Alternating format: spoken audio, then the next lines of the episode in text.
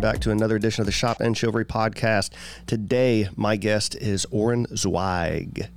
So Oren is uh, an Israeli businessman. He has he's also an avid poker player. He's been in the World Series of Poker tournament. He owns a bagel shop here in downtown Ocean Springs. He's also been somebody who who's he's got this vibe about him, this like kind of all go no quit kind of kind of vibe that is well, it's it's really infectious, honestly, and I got motivated just just kind of talking to him, and he had a beautiful quote because he's he's had a lot of businesses that he's that he started, and he's ended on his own as well, which is interesting. And he says, uh, "What was it? I'm not afraid of going broke because I'm not afraid to work." And I thought that that was like a really powerful, simple thing to say, but it's true. You know, like you don't have to have a fear of losing money if you know that your own human capital is has limit limitless potential here. So I, I, thought that was really great. But again, he's a, he's a great dude, funny as all hell, and uh, we we had a great conversation.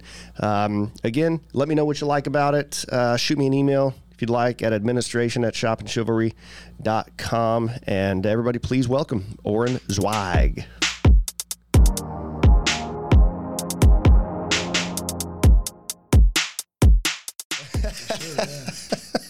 Looks good. So, do me a favor. I'm sorry. Um, how do you pronounce your last name? Zweig. Zweig. Zweig. Zweig, So, yeah. Oren Zweig. Mm-hmm. Okay. Yeah. Well, everybody, welcome. Welcome to another episode of the Shop and Chivalry podcast. I'm here with my guest today, Oren Zweig. Zweig, yeah. That's right. How you doing? pretty good, pretty good. good. So, uh, I guess tell us about yourself, man. Oh, there's not much at all. Pretty uh, basic. Uh, moved uh, over here to the coast, Mississippi coast after Katrina. Okay. Uh, poker, brought, poker brought me here. Okay. So I worked at the Beau Rivage dealing poker, and uh, it was either Vegas or here. Uh-huh. Uh, you know, I had a gig lined up at the Bellagio, like an extra board, which was extra board is like, hey, we'll call you when we need you. But I see. But you can you, you pretty much work every day. Um, so I had a pretty you know uh, good setup already ready to go over there, a Mm-hmm. house and everything. And uh, but I came here and I worked there in the summer of uh, 2006 for that World Series of Poker. Okay. And it just I, I, Vegas wasn't really. I just didn't see myself. It gets kind of old, man. It's great. Like I go every year. Yeah. You know, we go during the summer for you know World Series to play poker. Whatnot, Sure. And, um, And so you play in that as well? yeah, yeah, yeah. Okay. I, I played one time in the uh, main event, the World Series main event, but um, usually go during the summers to play cash games and. Uh, but it just it wasn't. It's a great place to visit, but I don't think. Yeah, it's not for me. There, yeah. It's not for me. Yeah, I've been there about probably about a half dozen times. It's funny. I did a podcast this morning uh, as as well, and so this is it's it's funny that Vegas is, is coming back as a second, you Oh, know, as a second topic. But up, yeah. but so so what got you into poker? Poker, just my whole life. It just Okay. my parents. You know, um, my dad played poker, and Okay. they had game. They had home games at the house. You know, like my mom would host. You know, and uh, I just I just grew up around it and just loved it and started playing as a kid and then you know kind of started playing and realizing hey there's money to be made. Sure. But when I was in it, it was like like my generation. I'm 45. We started on like seven card stud. Mm-hmm. You know, and um, after that, when uh, the whole moneymaker thing hit, Okay. it changed. So, but then I started playing Hold'em, but like a limit Hold'em. So, you know, the popular thing is no limit, no limit Hold'em. So, but when you know when we were growing up, back in what was I? I was actually 17. I wasn't old enough to play. We had casino cruises, and we'd go out for four hours Oh, there you go. and then you'd come back. But um, so it was it was a limit poker, so you could bet ten dollars, twenty dollars, but then that's about it. But then after the moneymaker thing, like the whole landscape of poker changed. Is like no limit was the thing, and it was hard to get you know you know to learn no limit when you're a limit player, but you had to because there's limit almost is non-existent. So you know, pretty much my whole life been playing. Learned how to deal at a young age as well. Because you know, when you play, you don't do too well. You know, and if that's how you make money, and you're not making money, you got to make money somehow. Sure. Sure. So I learned how to deal in Florida, and that was back when it was like 25 cent, 50 cent poker limit. Oh wow. So it was really just like bingo. It wasn't like real poker. yeah. But um, so yeah, the, the dog tracks got poker. The uh, parimutuels, dog tracks, horse tracks. But but and ever since then, slowly, I just kind of progressed a little more and more. Started working and traveling and dealing Mm-hmm. with different places. But uh, yeah, it's I mean, it's just really been a part a big part of my life, poker. Yeah. and and uh, yeah, that's what brought me here. I just decided, actually, the people here, the, the poker, right after Katrina, the, the poker community, like this place was a poker hotbed, which people don't realize. Really? Oh yeah, yeah, huge. The, the action here was unbelievable. What what did Katrina do that or Well, even what before, was the circumstance? actually, before Katrina, it was much better. Okay. You know, it was like the um, Harrah's was the big poker room. Mm-hmm. It's just this area was a poker hotbed forever. You know, it wasn't just I did not you know that. Vegas. Yeah. Oh yeah. It was, and even like up north in a in uh Tunica. You know, from what I understand, like some of the biggest PLO pot limit Omaha, it's a four card game, so it's slightly different, but it's a no limit game. you said pot limit Omaha? Pot Limit Omaha. Okay. yeah. So uh, this PLO for sure, not not Palestinian Liberation Organization, not that not that PLO. But uh, I wasn't even thinking about that. yeah, yeah. So I guess my generation thinks about Yeah, that, yeah. especially when you're Israeli. But uh, but yeah, so uh, th- from what I was told, like it started in Mississippi, like. And now PLO is getting really, really popular. It's Mm-hmm. a four-card game. It's just a lot more action. So, um, but yeah, I decided to move here. Just the people were just great, you know. Yeah. Poker was good. The people were great, and it was just a great place. It's a great intersection of like hobby and interest and and, so- and, you, can- you can you know make people. money. You know, if you take it seriously enough and you learn, and you know, it's a grind. It's not. It's like a regular. Sure. That's actually Sure. probably a little more strenuous than a real job. You know, because. Like I say, you can lose money. So if you go to work and you're you're working for free or you're paying to go to work, you're not going to be happy. So You know, that's that's an interesting uh, way to look at it. It's if you do take it seriously and you consider it a job where you make where you make income, Yeah. there's no risk of me losing money at my job. But like Exactly. every for for every hour you you work doing poker, you could make money, but you could lose everything too. Yeah. you can. And like I say, it's discipline, and that's something where you know I tried for a little while to really just strictly play professionally, but I just I didn't have the discipline. You know, like if I Mm-hmm. would take like a beat, I would I would emotionally really.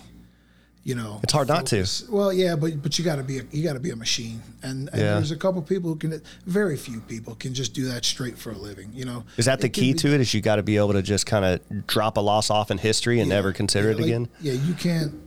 Like if you take a beat, like let's say you're 98% chance to win, and the guy's got one card to hit, and Mm-hmm.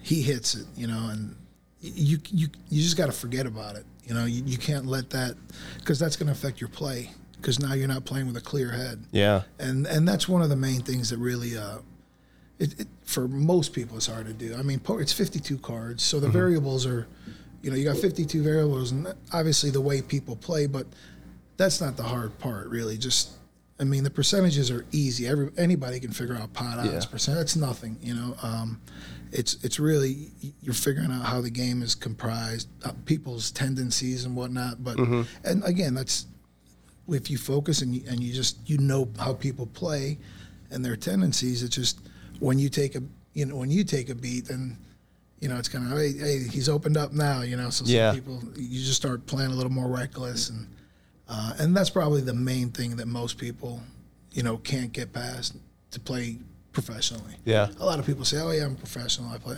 Very few people, very few people can play professionally. So so how do you get into the World Series of, of poker? Is it just It's- buying your way in? Yeah, you or- can buy in. Yeah, you can Okay. buy in. It's ten thousand dollars, and uh, it's the, the fields are ridiculous. Now with COVID and everything, you know, it's they're trying to do like half online, half live. I don't know exactly yet what they're gonna do for next year, but um, yeah, you just buy in. But the way I did it, like, I'm not spending ten thousand. I'm not really a, a tournament player. You know, tournaments Mm-hmm. are tough. You know, it's you really got to be in that mode. Yeah, But, that uh, that really sounds like a grind, yeah, it- oh, for sure. So I, I did. Uh, they call satellites. Mm-hmm. So it's a thousand bucks. I mean, they have satellites for all different kinds of uh, entry fees. Mm-hmm. So if you do, if you get a thousand dollar satellite, so for every ten players, that's ten thousand dollar ticket. So if it's a thousand people, they're giving away a hundred, you know, hundred uh, seats. So that's how I got in. I won a satellite. Actually, me and two of my friends from here, uh, we all qualified from that one satellite. Okay. Yeah. So it was fun. It was nice. I made it to day two, and it was a nice experience. But yeah. So how how do I've always wondered this. Do you bring your own money in, or does everybody start with a pot, like like an equal tournament? pot? Yeah, yeah. So in a tournament, yeah, everybody gets the same amount of chips. okay. Some tournaments, like they do like a dealer add-on, so it's kind of like, you know, it goes to the dealers, you know, like for tips or whatnot. And, Yeah. uh, so you get a few extra chips, and they make it to where you know you'd be an idiot not to do that. So yeah, pretty much everybody starts with the same uh, with the same uh, starting stack. I guess it would have to be because if you have, if you had the bankroll to, to kind of come in with, with more money than than your than your uh, uh, risk potential is, is uh, or your comfort with, with risk is much different because Yeah. you can you can lose a lot, you know, because you're so so far ahead of the, the, the mean of the field. and that's a strategy in cash games. Um, the term is called um, money whipping. So it's people who, like in a, in a PLO, uh, the limit Omaha. You know, there's a lot more variance because there's more cards involved. So there's you know a lot more hands that somebody can have, and then when people actually have, you know, a lot of money and it, they can so. You're going to get it in usually in uh, pot limit Omaha like at a 60-40 advantage because you're never going to have like a monstrous advantage, especially like pre-flop. Yeah. like a pair of aces pre-flop and hold'em is huge. Sure. but it, it's not even close to as big in PLO because you got four cards and then the flop. So there's just so much, so many more hands that can be made. So people with money, so it's like they say, oh well, yeah, he can money whip you. So they just they're playing, you know, they're playing really aggressive, and so they lose one hand. That's okay. They just buy and cover you again, and then all they got to do is hit one of the forty percent That's right. and then they can bust you. So Yeah. that's actually a, really uh, that's how a lot of people play PLO, where it's a really good advantage when you have a much bigger bankroll and you can play at a game that's probably below your means. You have a much Yeah. more, and people think, oh wow, that guy's great. But- Well, well, and also I would suspect that your marginal like overall win is is much lower than than say. Um, oops. did I break your? That's all right. It's all right. We're good. Here, I got do me a favor. You can. Here, I'll take care of it. You want me to put it here? Yeah, will that work? Yeah, I just fixed your shit right here. oh, that's even better. Yeah. So, uh, the, so the design of this table, I, I, these were originally supposed to go in here, but they're kind of too close. So, so I was going to put them back, but I got to re-drill that hole there. But in any case, yeah, yeah, good. They can still see my face. Oh, yeah, That's yeah. very important. Single, enjoy long walks on the beach. Scorpio. Hell yeah, We'll do it like this. We'll figure it out. yeah, yeah. You're good. All right. But uh, Yeah, again, just uh, we're just got to Yeah. kind of keep that. Yeah, yeah, that'll work. I mean, you can you can talk across it, you know, like Okay, that. So, yeah. yeah, that's what that's perfect right there. What do they call that? Certain mics where you can only talk from the front. Yeah, it's a difference between a condenser mic and a and a dynamic microphone. Dynamic. And so I think the dynamic ones you can kind of talk talk a- around it. Yeah, yeah. That's um, my wife's uh, parents did. So they opened for Foghat Oh yeah. back in the day. Yeah, yeah. They were they were pretty big around the Gulf Coast. Um, Yeah. And the only they, way I know Foghat is from uh, Guitar Hero. there you go.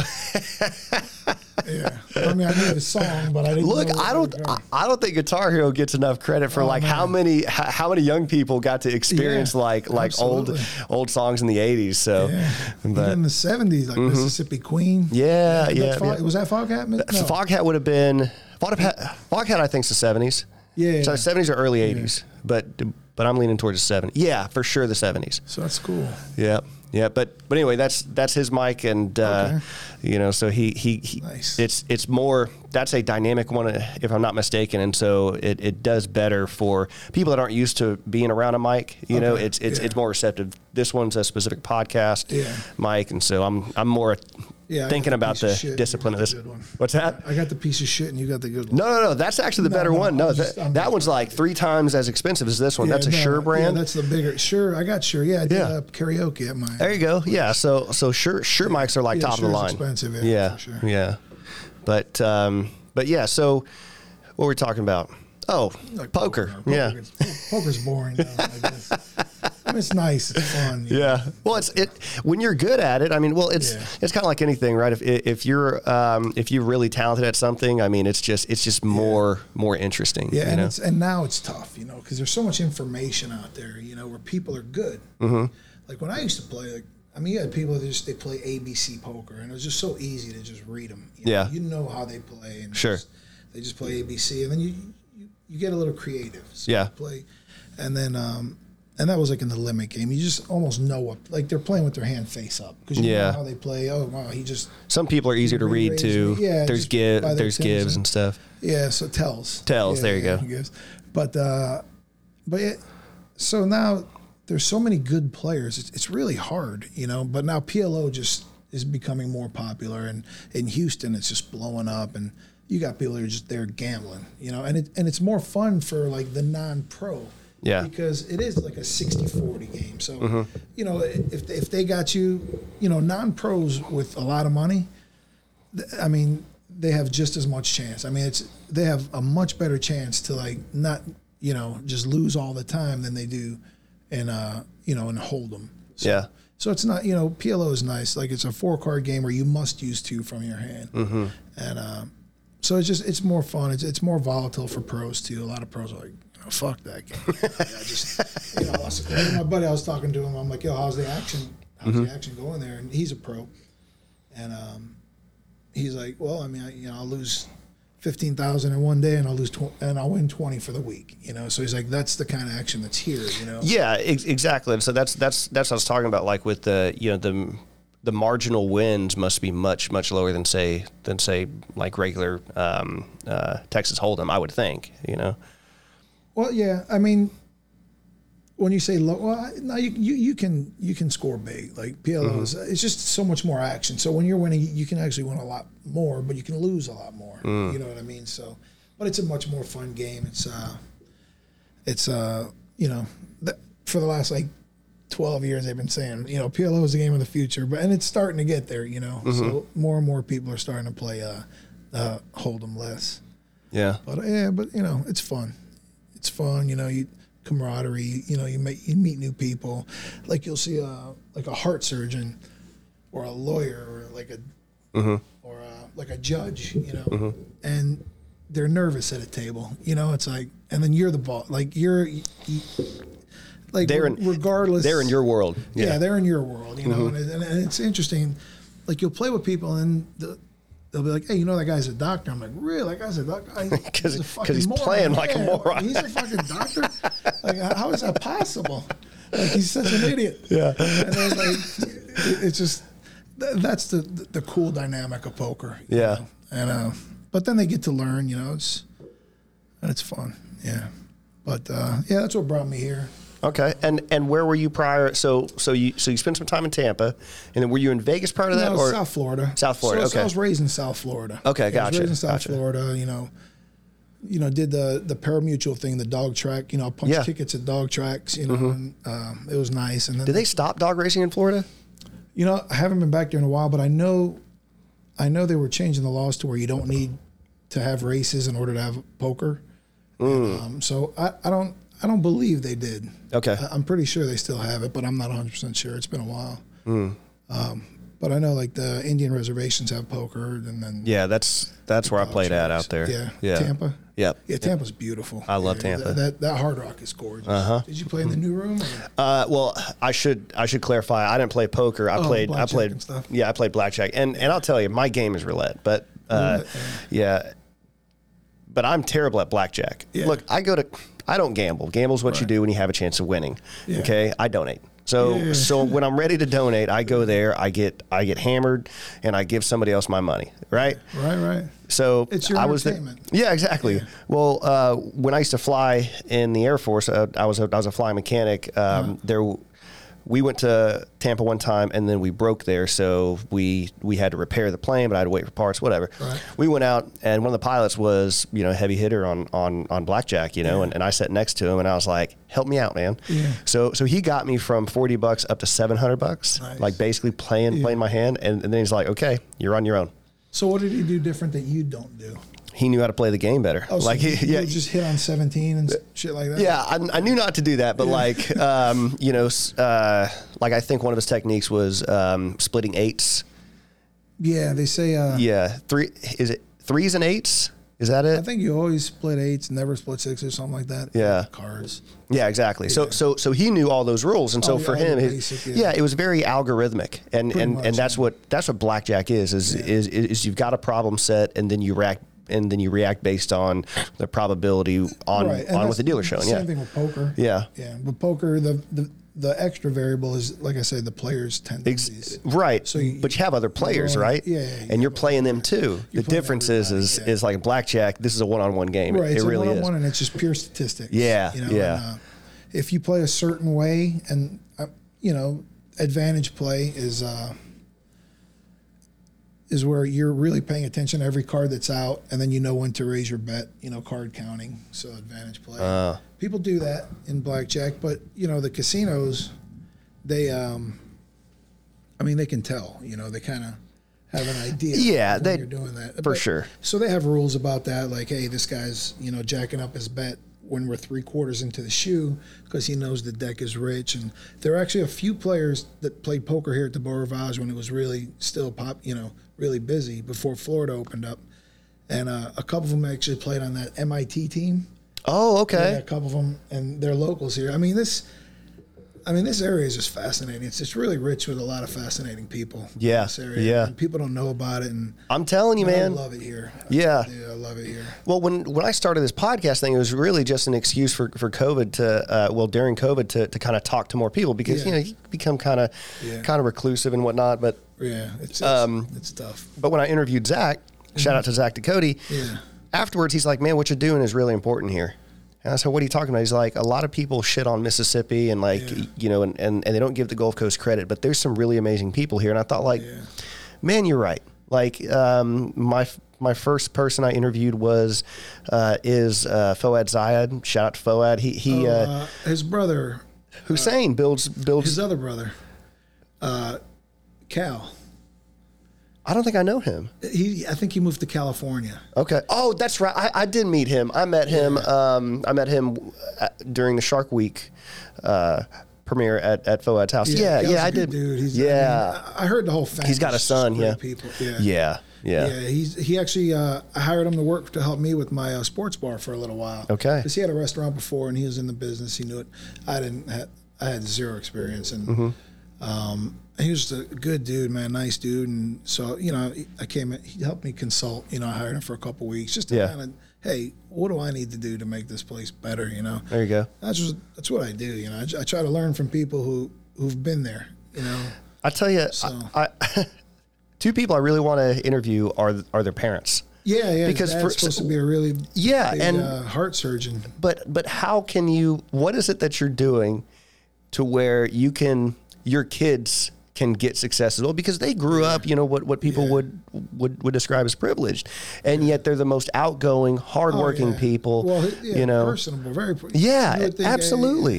And I heard that like the one brother's a, a big time fisherman or something. Mhm. yeah Foad Yeah, yeah, yeah. See, I don't know. I don't know the even brothers, even I his story though But good things about yeah, the family. Yeah. absolutely and and uh, so i i, I kind of I, I i look at all them and i think like man if i ever have kids i mean i, I, I definitely want to take What's a class here yeah Yeah, yeah, exactly what's the secret? exactly because i mean they're they're they're three for three man Yeah, yeah.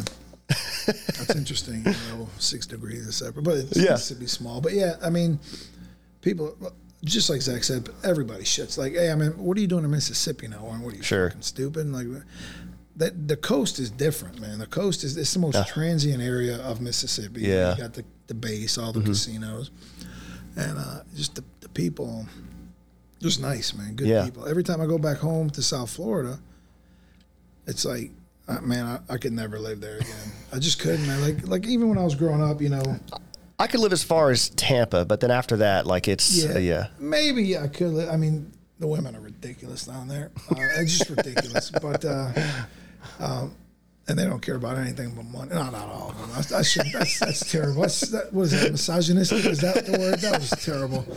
Don't ever paint with a broad brush. Whatever. the fuck it's saying. But I, I mean, it's just it, it's an incredible place, though. Um, and when you live there, you just like, uh, this is the greatest place in the world. You know, we got the most beautiful women, the best food, Yeah.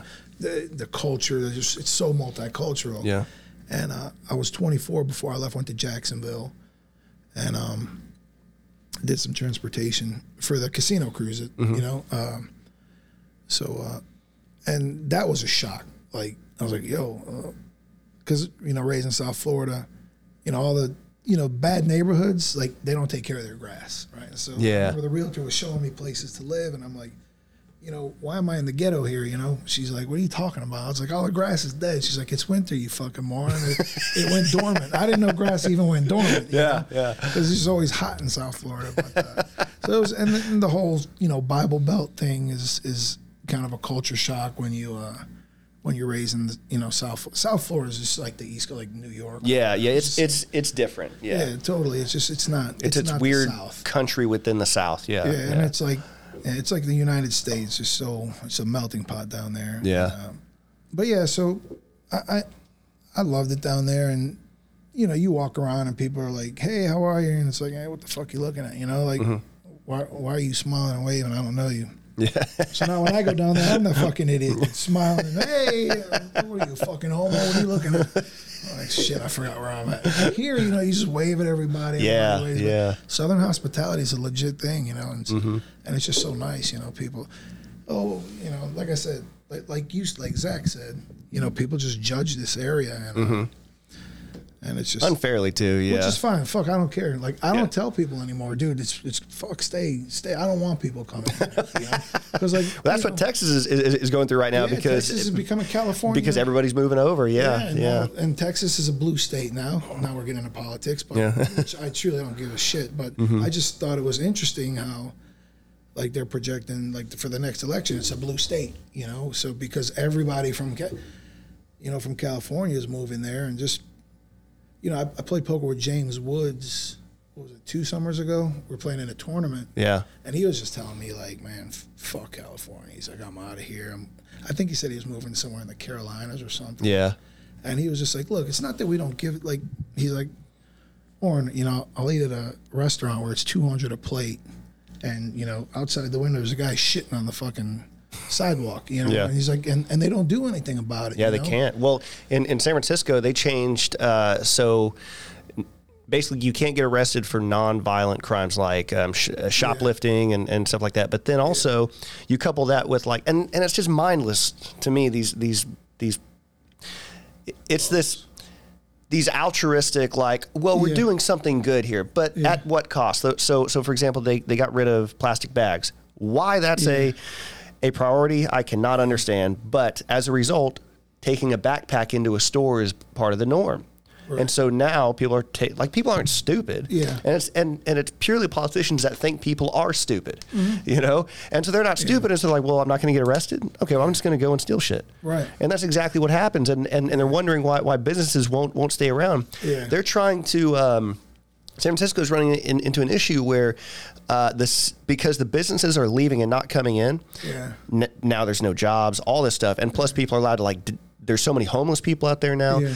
Um, there's needles everywhere. People are defecating on the streets. There's an app. I heard there's an app that tells you where the shit is on the sidewalk in San Francisco. Yeah. So, I wouldn't so doubt you it. See a piece of shit, and you just put it on the app. and so I, I, I don't think they would make Yeah. that up. Whoever told me that, but But they're but they're now looking at uh, penalizing the landlords because a business is not in there, Yeah. and they're going to make them like like tax them because again, without business, the city loses revenue too. yeah. Like it's it's just this. It's ass it's, such an what it amazing. Yeah, it's And- so and like amazing. You said, it's those people that are in control. Like they have zero zero business sense. Like what is a politician other than getting greased by a business? What do they know about business? Yeah. nothing. You know, it's and I, someone told me that if businesses leave the state because a lot of businesses are that they're going to try and tax them or something. Yeah, so so they're looking at at uh, retro for ten years prior, increasing the taxes of businesses and I think even residents that are leaving. But it's not enforceable Yeah, across how states because be? Yeah. no, it can't be because um, and and a federal judge will will, will kill that because it violates the um, uh, one. Uh, the main thing is the interstate commerce clause, and, and that's for Congress to regulate that. Yeah. And a state cannot compel another state because they are individual sovereign Sure. entities, Yeah, you know? absolutely. Like Rhode Island and Texas and California, they're all independent and equal Right, right. to each other. Like you can't just do that. And especially in Texas, you think l- a judge in Texas is going to say, "Yeah, you can you, you can Yeah. tax them." Hell no, they're not going to do that. No, absolutely, that's. I mean, just to Yeah. think of it. Like, who thinks about that and says, "Hey, this is a good idea"? It's going I'm work. telling you. I mean, it's unbelievable. Yeah, Like, well- California just got way, way left. Like they went crazy, crazy Yeah. left. If you look at, uh, did you see the video of Gavin Newsom? Gavin Newsom's their their, Oh, their I- governor, I and heard about it. Like, and at so he- dinner with a bunch of people or something. what a piece of shit. And then he's like, and then he goes, his his statement is, is something like, you know, I mm. shouldn't have done that. And, and it's just a political bullshit. Like he's trying to emphasize like emotion and strength and Yeah. sorrow. And he's like, I should have when I got there. and saw how mm. many people were there, I should have turned around and drove home. Like, bitch, you don't know how many people are going to your own birthday party, Yeah. and you're the governor. Like, Yeah, come on, man. Yeah, I mean, they know. It's just like Like, you what- can't do what's that. name with the haircut, you know. Yeah, yeah. Uh, uh, um, Pelosi. Yeah. Yeah. I mean, they know what they're doing. But it's this mindset you have to assume that everybody's stupid. There's no way you can get around it. Yeah, well, yeah, you're better than them. You got to For sure. that you're better than them. Yeah, you for sure. So, I mean, that's why you become a politician because hey, look, they, they need me to lead them. Uh, but yeah, like James Woods was saying, it's like it's not like we we hate homeless people. You know, we got plenty of money, and and we will donate.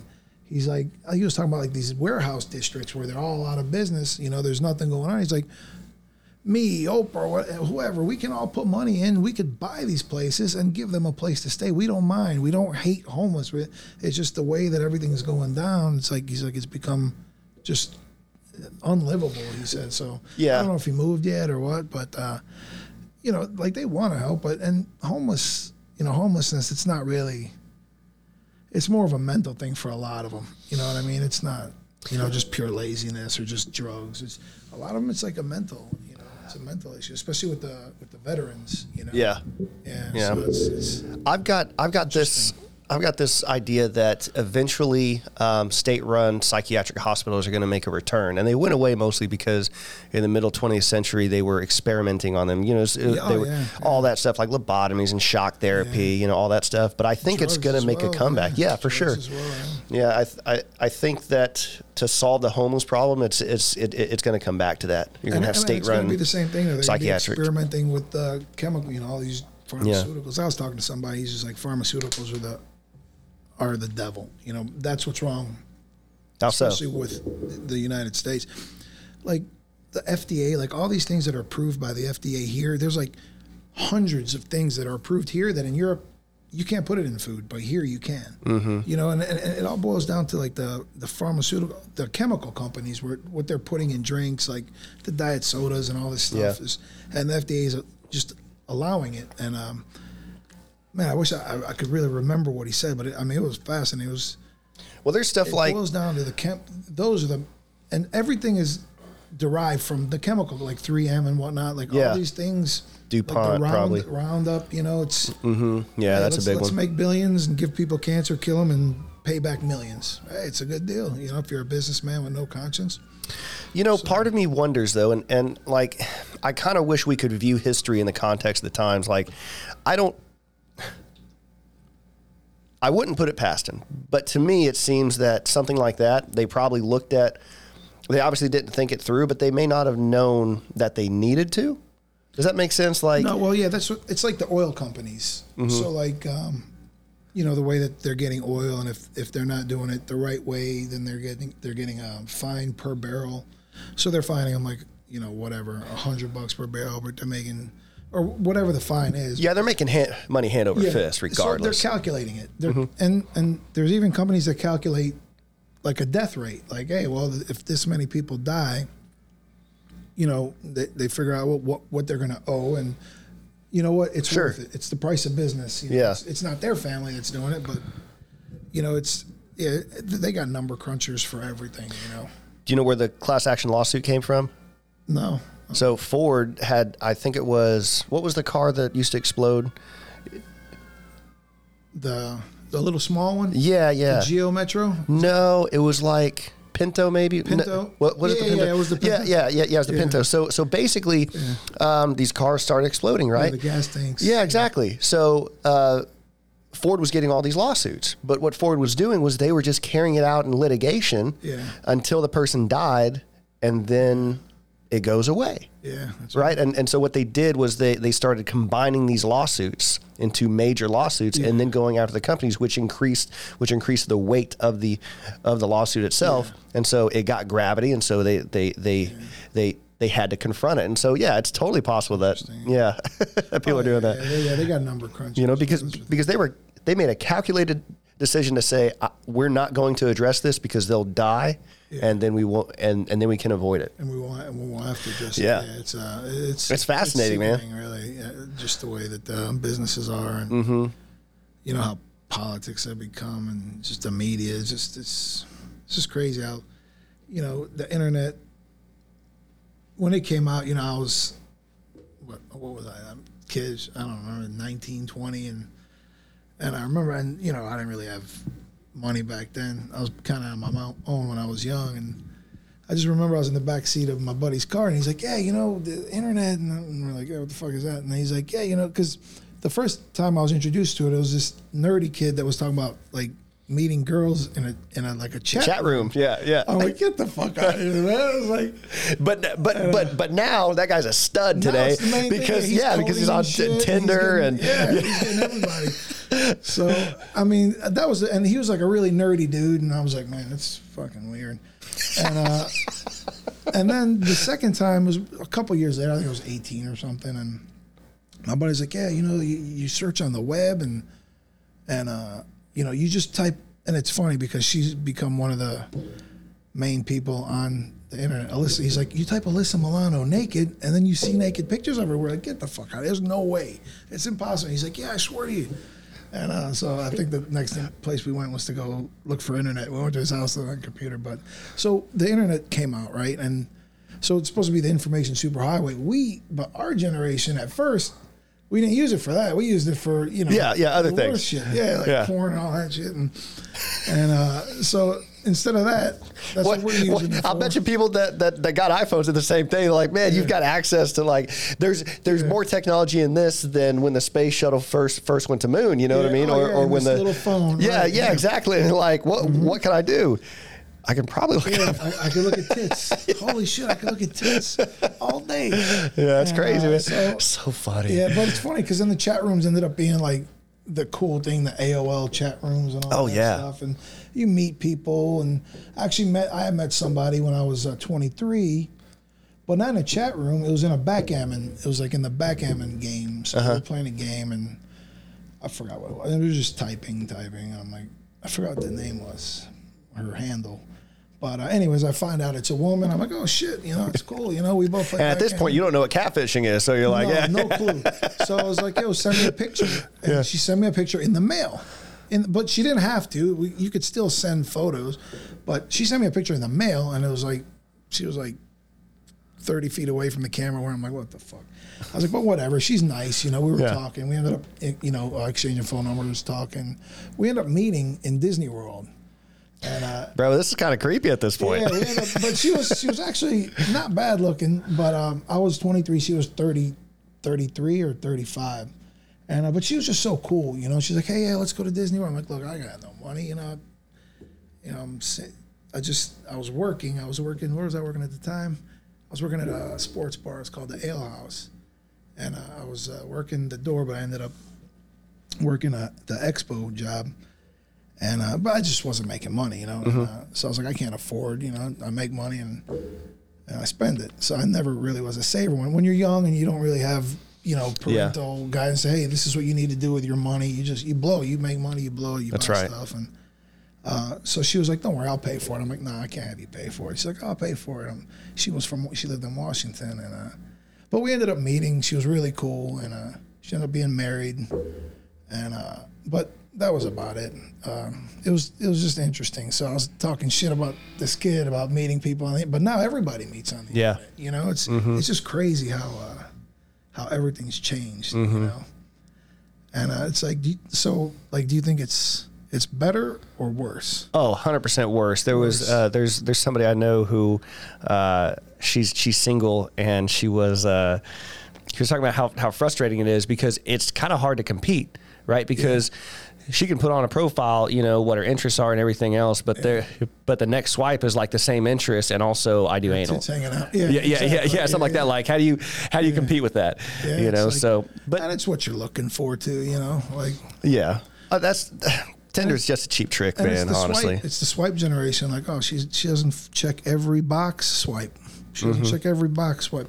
It's ridiculous, you know. Even Mm-hmm. Yeah. and that's the same thing with those. Well, you know what's what what I think is is troubling about it is that so let's say you check all the boxes, right? On, she's single. What does she look like?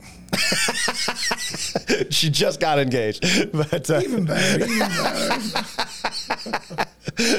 but uh, so what what I think is is troubling is that if you get somebody that checks all the same box and then you realize that you're still not happy, well, you know, I think that's more damaging because at some point you're going to sit alone and say, wait.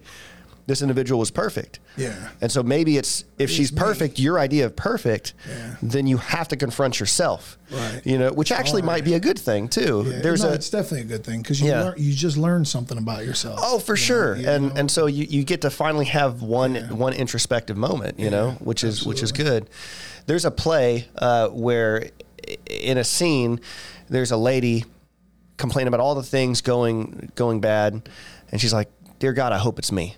Yeah, And the guy says, uh, "Well, why? Why would you want that?" She's like, "Well, if it's me, I can fix that. Yeah. If it's not, it's how am I going to confront the rest of the world?" Else, yeah. Yeah. Yeah, that's, that's very interesting. Yeah. and that and that goes for a lot. That's the beauty of life. You know, when you're young, you think you know what you want, and you just you, you're pretty much judgmental. I was I was a judgmental fuck when I was young, but uh, you know it's and then you get older, you're like, hey, may, may, maybe it's money. You know, maybe I need money, and I'll Well, that's the low hanging fruit, right? yeah, and Yeah. the the first time I made money and I got in the gold business, you know, I did the poker thing and I was kind of burnt out. And someone, you know, the whole cash for gold thing. Mm-hmm. So there was a guy that I actually helped out. Really, you know, he was, I mean, he was suicidal at one point. You know, he lost his job, lost his girlfriend. He, you know, I worked in Iowa, opened up a casino, a poker room in Iowa, and he, I didn't know him, but you know, he got a job there and things fell apart. He ended up coming down here to stay with me for a little while, and. uh He's like, man, thanks, man. You really helped me. And so things started turning around for him. He was an old, Sure. you know, he was a jeweler in New York, you know, old, you know, back in the Diamond District. And so he, Okay. he knew the business well. And so he moved back to Florida, got into the gold business. And he's like, hey, Oren, you know, you want to change your careers? You know, the whole cash for gold thing was just starting to blow up. And I'm like, was like, yeah, you know, I want to get into jewelry business. I'd like to learn it. So this must have been like what? I'm, I'm just taking a guess. Two, 2005, No, no, 2007? 2010. Oh, okay. Yeah, yeah. Perfect. about 20 like I moved here after Katrina, which was 2006. Ah, Yeah, gotcha. the Beau gotcha. Opened up exactly one year anniversary date from Okay. when Katrina hit, which was really cool that they, Yeah. they got that accomplished. But um, so I, I was like, yeah, you know what? I'm gonna move down there, and I got a job dealing poker down there too as part time, just because this business I wasn't sure was gonna work out for me, and uh, but I ended up learning the business a lot, and uh, I'm, I'm losing train of thought, but I ended up learning the business a lot, and I ended up coming back here to do it because no one was doing it here, just buying gold, you know. So I ended up coming here buying gold, and it just blew up. Like like my motto. So gold buyers, you know, like pawn shops and shit. It's like you got to be like you got to be. I hate to say sleazy, but you got to be an opportunist. You got to Yeah. see weak people, and you got to make as much money as you can, and that's how you become good at what you do. You know, just like car sales, like like hey, what's my trade? And they, they just lowball. They just take a shot. They try to make as much money as they can. Mm-hmm. And I'm terrible at doing that. So my philosophy was, I'll pay a lot more than everybody else, and my money will come in numbers. And that's what happened. So like, Yeah, so you're a volume dealer. that's exactly what it was. So people would come with like a little bit of gold like this, and and one of the things is that people would do is like, well, how much do you want for it? Because they have no fucking clue what it's worth. I'm like, I don't know, give me a hundred bucks. Could be worth a thousand. Like, eh, you know, I'll give you eighty. You're, you're ecstatic to give them a hundred. Yeah. But you know, I would do something like that, Sure. and then I'd say, well, you know what? I feel like you got trained from from the uh, Pawn Star show. Well, this guy was like, Yeah. this guy, like I say, he was New York. He was in the diamond. He learned every trick in the Yeah. book. This guy taught me everything, and um, I learned so much from him, and it was just great. So what I would do is like, how much do you want for it? So like, I'll, I'll take a hundred bucks, a little bag of gold like this, and I'm like, well, you know, I'm gonna give you more. Okay, I'll give you three, like three fifty. Like I could have given her one fifty. She would have been ecstatic. But you know what? If it's worth, you know, I'd give about sixty percent of the value of what it's worth because you know I got stores, businesses, Sure. payroll, so you got to yeah. make money. Yeah, you got overhead. And half, fifty percent is you know decent, but some places were just trying to lowball as much as they can, which you know that's the business. But you got to be, you know, what I tell people is like just don't go to one guy, go to more more than one person. I even tell other people go shop it around. You know, whatever you get, I'll, I'll pay you more. No one pays what I pay. They just don't want to. They don't have to. yeah. So, um, so like I'll tell this lady here, I'm giving you 350. She's like, what? Like what? People would cry, you know, because they couldn't believe how much money they were getting from me, and uh, so they would tell their friends and their friends and their friends. So Yeah. I went from one store to two stores, three stores. I ended up having six stores here. I partnered with one another store in Houston, which became a nightmare. but uh, and so I, I was making money like from you know a kid that was kind of pretty much on his own from when he was 16 to like making real money for the first time in my life. Like Yeah. coming in and and it's funny because it took me about a year to even just like dig into the money. I just Mm. put it away, put it away, put it away because you know I don't want to spend it. I, I don't want to be broke again. You know? Yeah, So, yeah. Uh, Well, so- it's it's it's it's often more fun to make money than it is to spend it. I think. Yeah, well, yeah, making Yeah. money because it's like a challenge. Yeah, So, exactly. yeah, spending money, uh, it's tough. But Yeah. uh, but so, you know, the point is, is like about learning about yourself is that, you know, I make this money and I got money and you know I, I bought a nice car for the first time and Would you buy? uh, the Infiniti, the big Infiniti. Yeah, the, yeah. The I think it was the QX80. Yeah, the big one. And I was gonna get a uh, Escalade because my whole life I want to Escalade. You know, I was like, fuck, I'm getting Escalade when I get money because he's the NFL player. Yeah. I remember when the Escalade first came out. I always loved Cadillacs and I always loved SUVs. So when that came out, I was like, holy shit, Yeah. they made that just for me. You know, that's that's my car. So I actually tested drove the Escalade and I tested drove the Infiniti, and the Escalade was a little more, but the Infiniti was just a much better vehicle. Mm-hmm. It just it was I loved it. I was like, man, I'm, I'm like an Escalade, but so you know I got money, I could do whatever I want, I could go wherever I want, and but for the first time in my life, like I was like like fuck man, like I'm like you're lonely, like this money doesn't mean shit, you know, like the the the, the people that this car attracts they don't they don't know me. They don't give a shit about me. You know, mm. it's like they see a nice car, they see money, they see opportunity. You know, so actually for for the first time in my life, I actually dealt with a little bit of depression, which I thought was bullshit. Like I never thought depression was a real thing. I'm like, man, you're just in a rut. You know, get the fuck out of it. Yeah. But you know, I had this money, and it's just, you know, I was, you're in Vegas, and you're just like I was at the, uh, stayed at the Aria, and so one of the Aria Sky Suites, and it's they gave me, they gave me a Sky Suite for 30 days. So it's, I didn't wipe my ass for 30 days. They got these toilet seats with these bidets.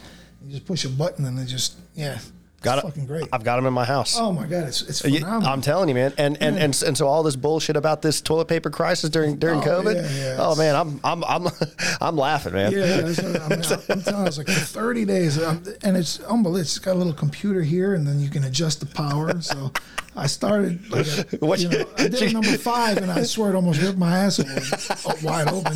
So I was like, holy shit. Yeah. And then you know, I started, but after the You- 30 you days, go I too high. way up to a number three. You go too, you go too high, and I think you start to question your own Yeah, sexuality. he's like, that feels good. God damn. But uh, yeah, it, it had a fan. It blew. It dried your ass off with the fan. Okay, I don't have that one. Oh no, this thing was ridiculous. It was a computer oscillating. I'm like, oh shit. What? You can yeah, move it forward, get a little of your balls, you know, get your balls tickled. It was phenomenal. I think I was in the bathroom longer than I was at the poker table in Vegas.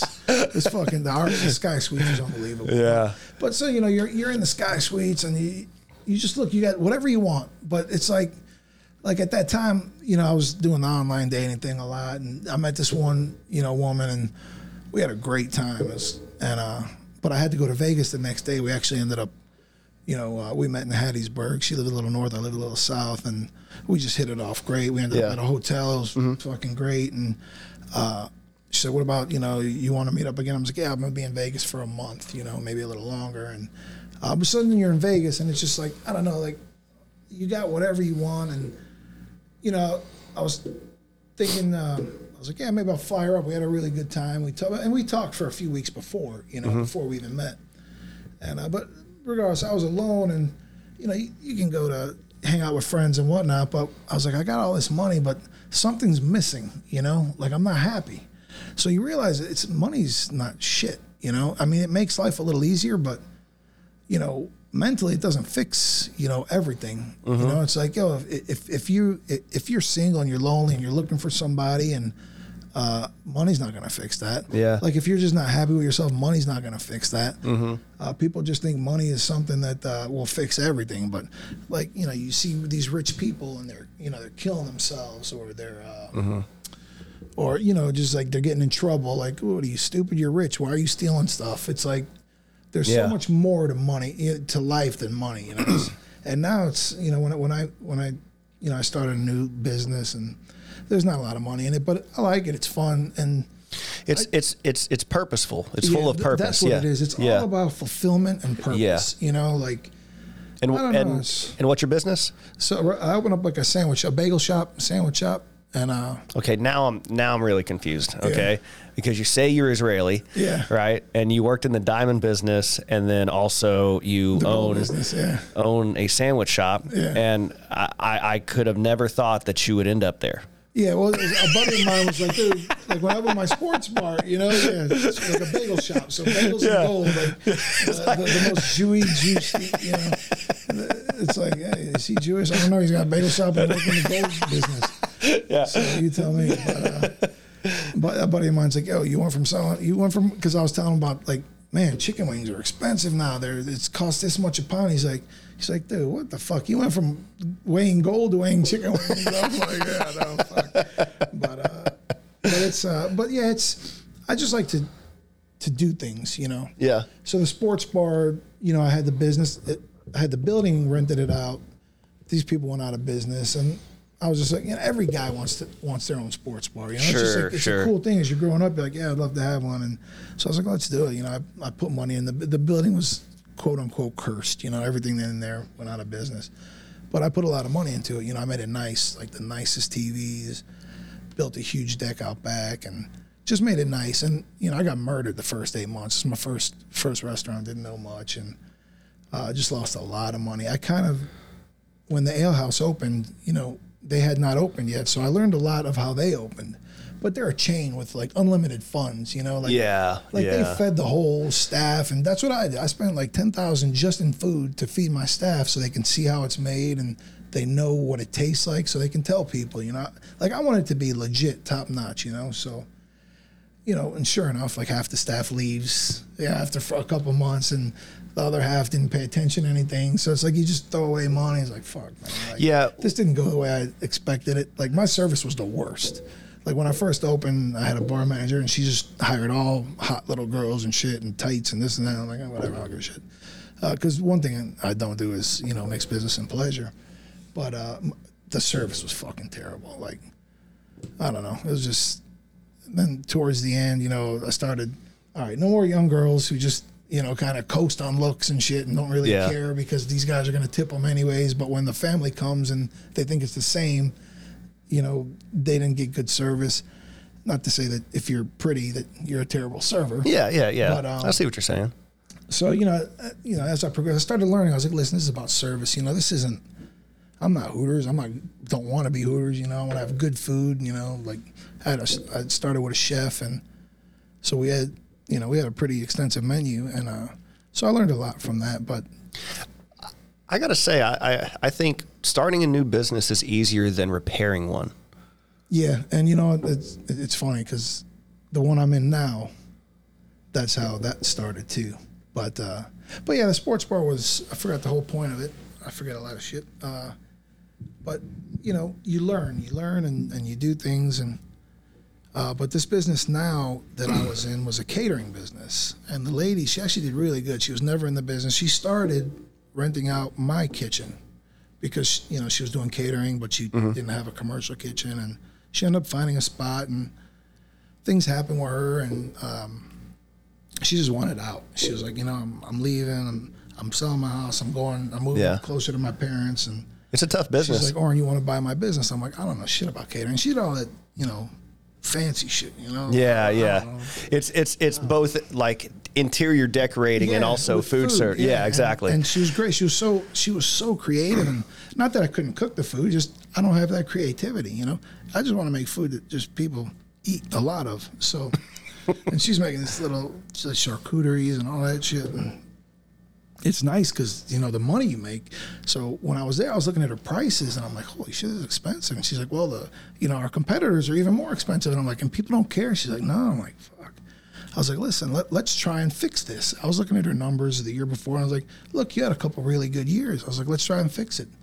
And uh, I was like, "So instead of buying it from you, let's let's partner and see what we can do." And but she was gone, and she was she just didn't want any of it, and I needed Gotcha. her help. So I was like, you know what, fuck, it, it's not. It's hard. It really is. It's hard to fix an existing business because Yeah. once it's so much easier to rebrand something, get you know, get people's, 100%.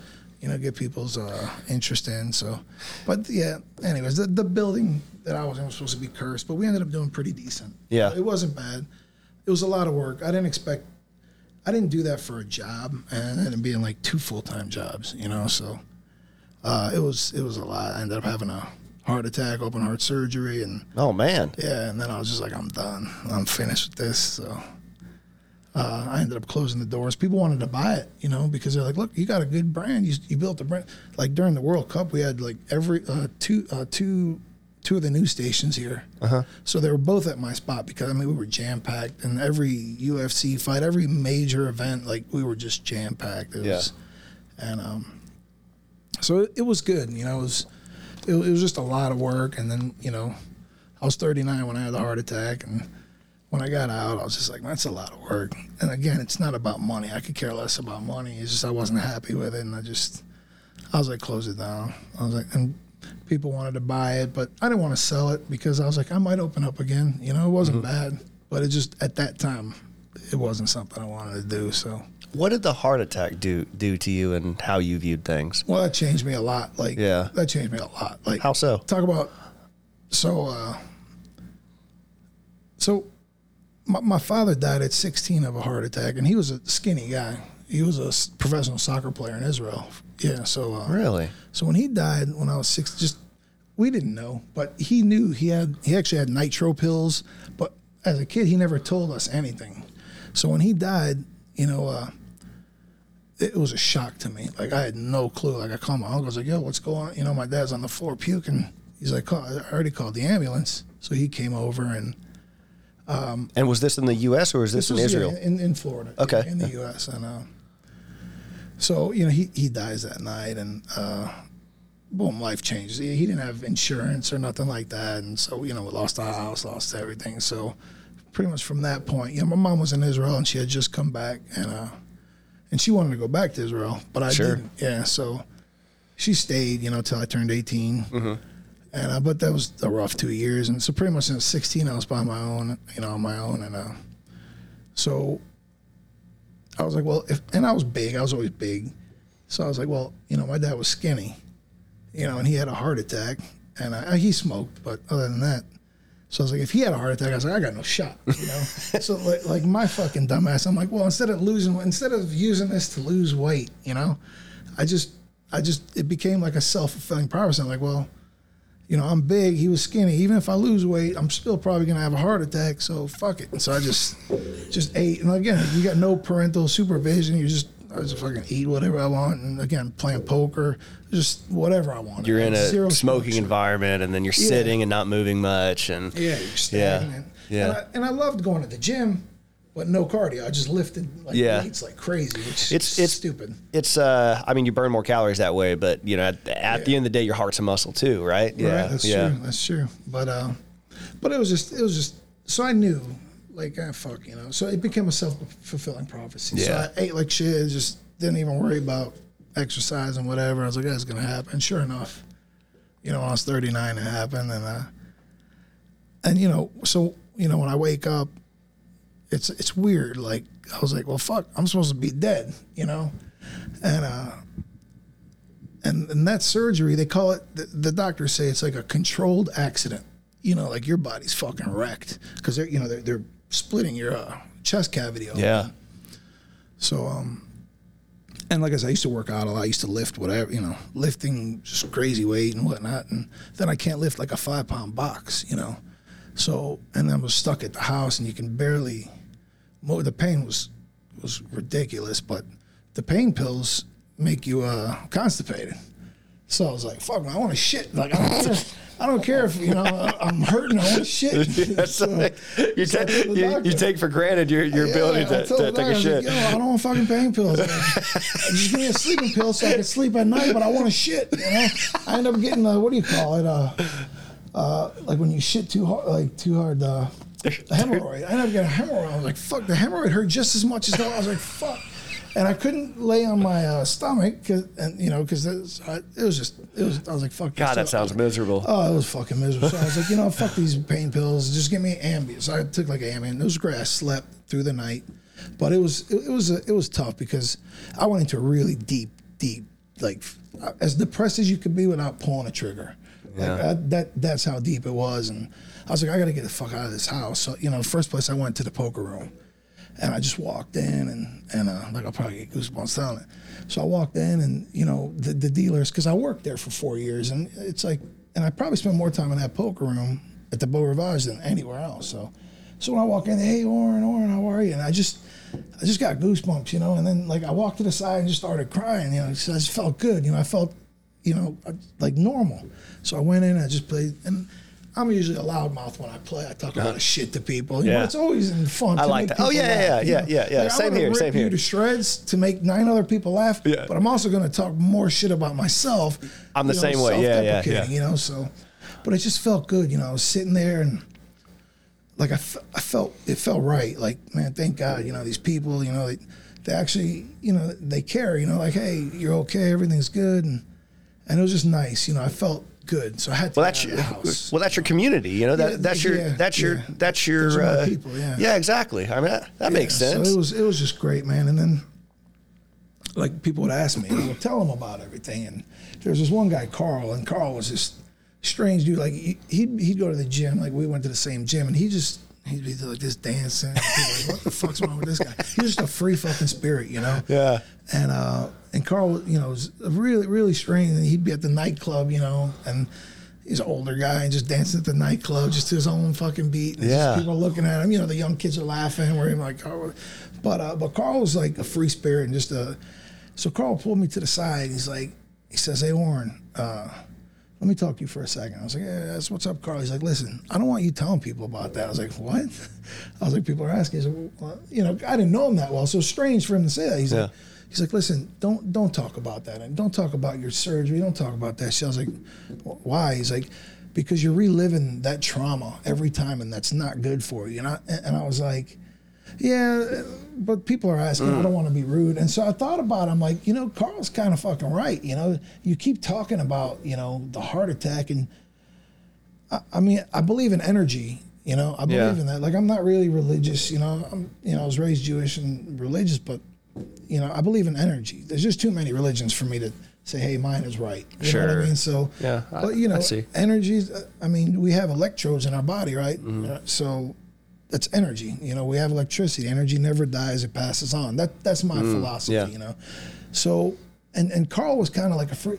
I was like, man, this guy's fucking right. I was thinking about it, and uh, you know, if you talk about negative things, y- your mind is is reliving it. Yeah, that's you know? true. That's so, true. Yeah. So I'm like, hey, you know, the guy made sense. So you learn, you know, you learn from people that you don't think that you're laughing at one second, and it's like, oh, these guys, you know, th- they get it. You know, people get it. So, but uh, yeah, you know, I started doing the poker, and I just felt good. I felt better, you know, it was still terrible, but um, that like that's when depression really like I figured about, and you know, the, the doctor he prescribed me pills, and you know, I, I started taking the pills. I'm like, nah, fuck this. I just don't like pills. You know, I just, you know, I'm diabetic. You know, I'm diabetic, heart disease, and I just, you know, when you're diabetic, your kidneys go. So, and what do pills do? Pills work Yeah. your kidney hard. So I'm just like, I don't know if, I- if I could just kind of eat right, I can get my sugar down. So I'd, I'd rather not take pills. So I didn't want to do the depression shit. And it's tough, you know, ever since that surgery, it's actually something that you deal with all the time, you know, and it's, uh, but, uh, but it's, you know, you get by, you get through. And, uh, but during that time was like bad, bad. Like, phew. like I remember I was at Sam's Club and, uh, you know, I asked this kid to, you know, pick up the, the box for me because I couldn't pick it up. And I just, at that point, I was like, Jesus, man, like, what the fuck's wrong with me? And uh, it's tough. You know, you, you go from being always at the gym, one of the strongest people around, always doing whatever you want, and then you can't pick up like a Tide box. It's like shit. And, uh, but, you know, you, you recover, you move on. So, uh, but It yes. sounds like you you don't give yourself an opportunity to to to feel pity for yourself. well, I mean, I don't know. It's, it's tough. Like, I mean, what, How old what are you? Uh, thirty-one. 30 okay i'm 45 so it's, it's kind of like the same but uh you know when when, when like uh, it's uh when when we we're growing up as as a guy you don't want to show weakness too you know it's tough you know it's like uh it's just you don't want to But show that's weakness but that's typically the weaker individual when you think about it, that right? doesn't want to show weakness because they're worried about being judged Yeah, exactly. Right, and yeah, and they're and they're scared to they're they're they're scared to expose themselves. I mean, Yeah. I mean that's why mammals, you know, when they get into a tussle, they make their, you know, they make themselves bigger. Think about Yeah. this. somebody that's a kid that's been blind their whole life, or somebody that's been blind their entire life from birth, Mm. in the Special Olympics or whatever, if they win a race, what do they do? If the, yeah, same thing. How do they know to do that?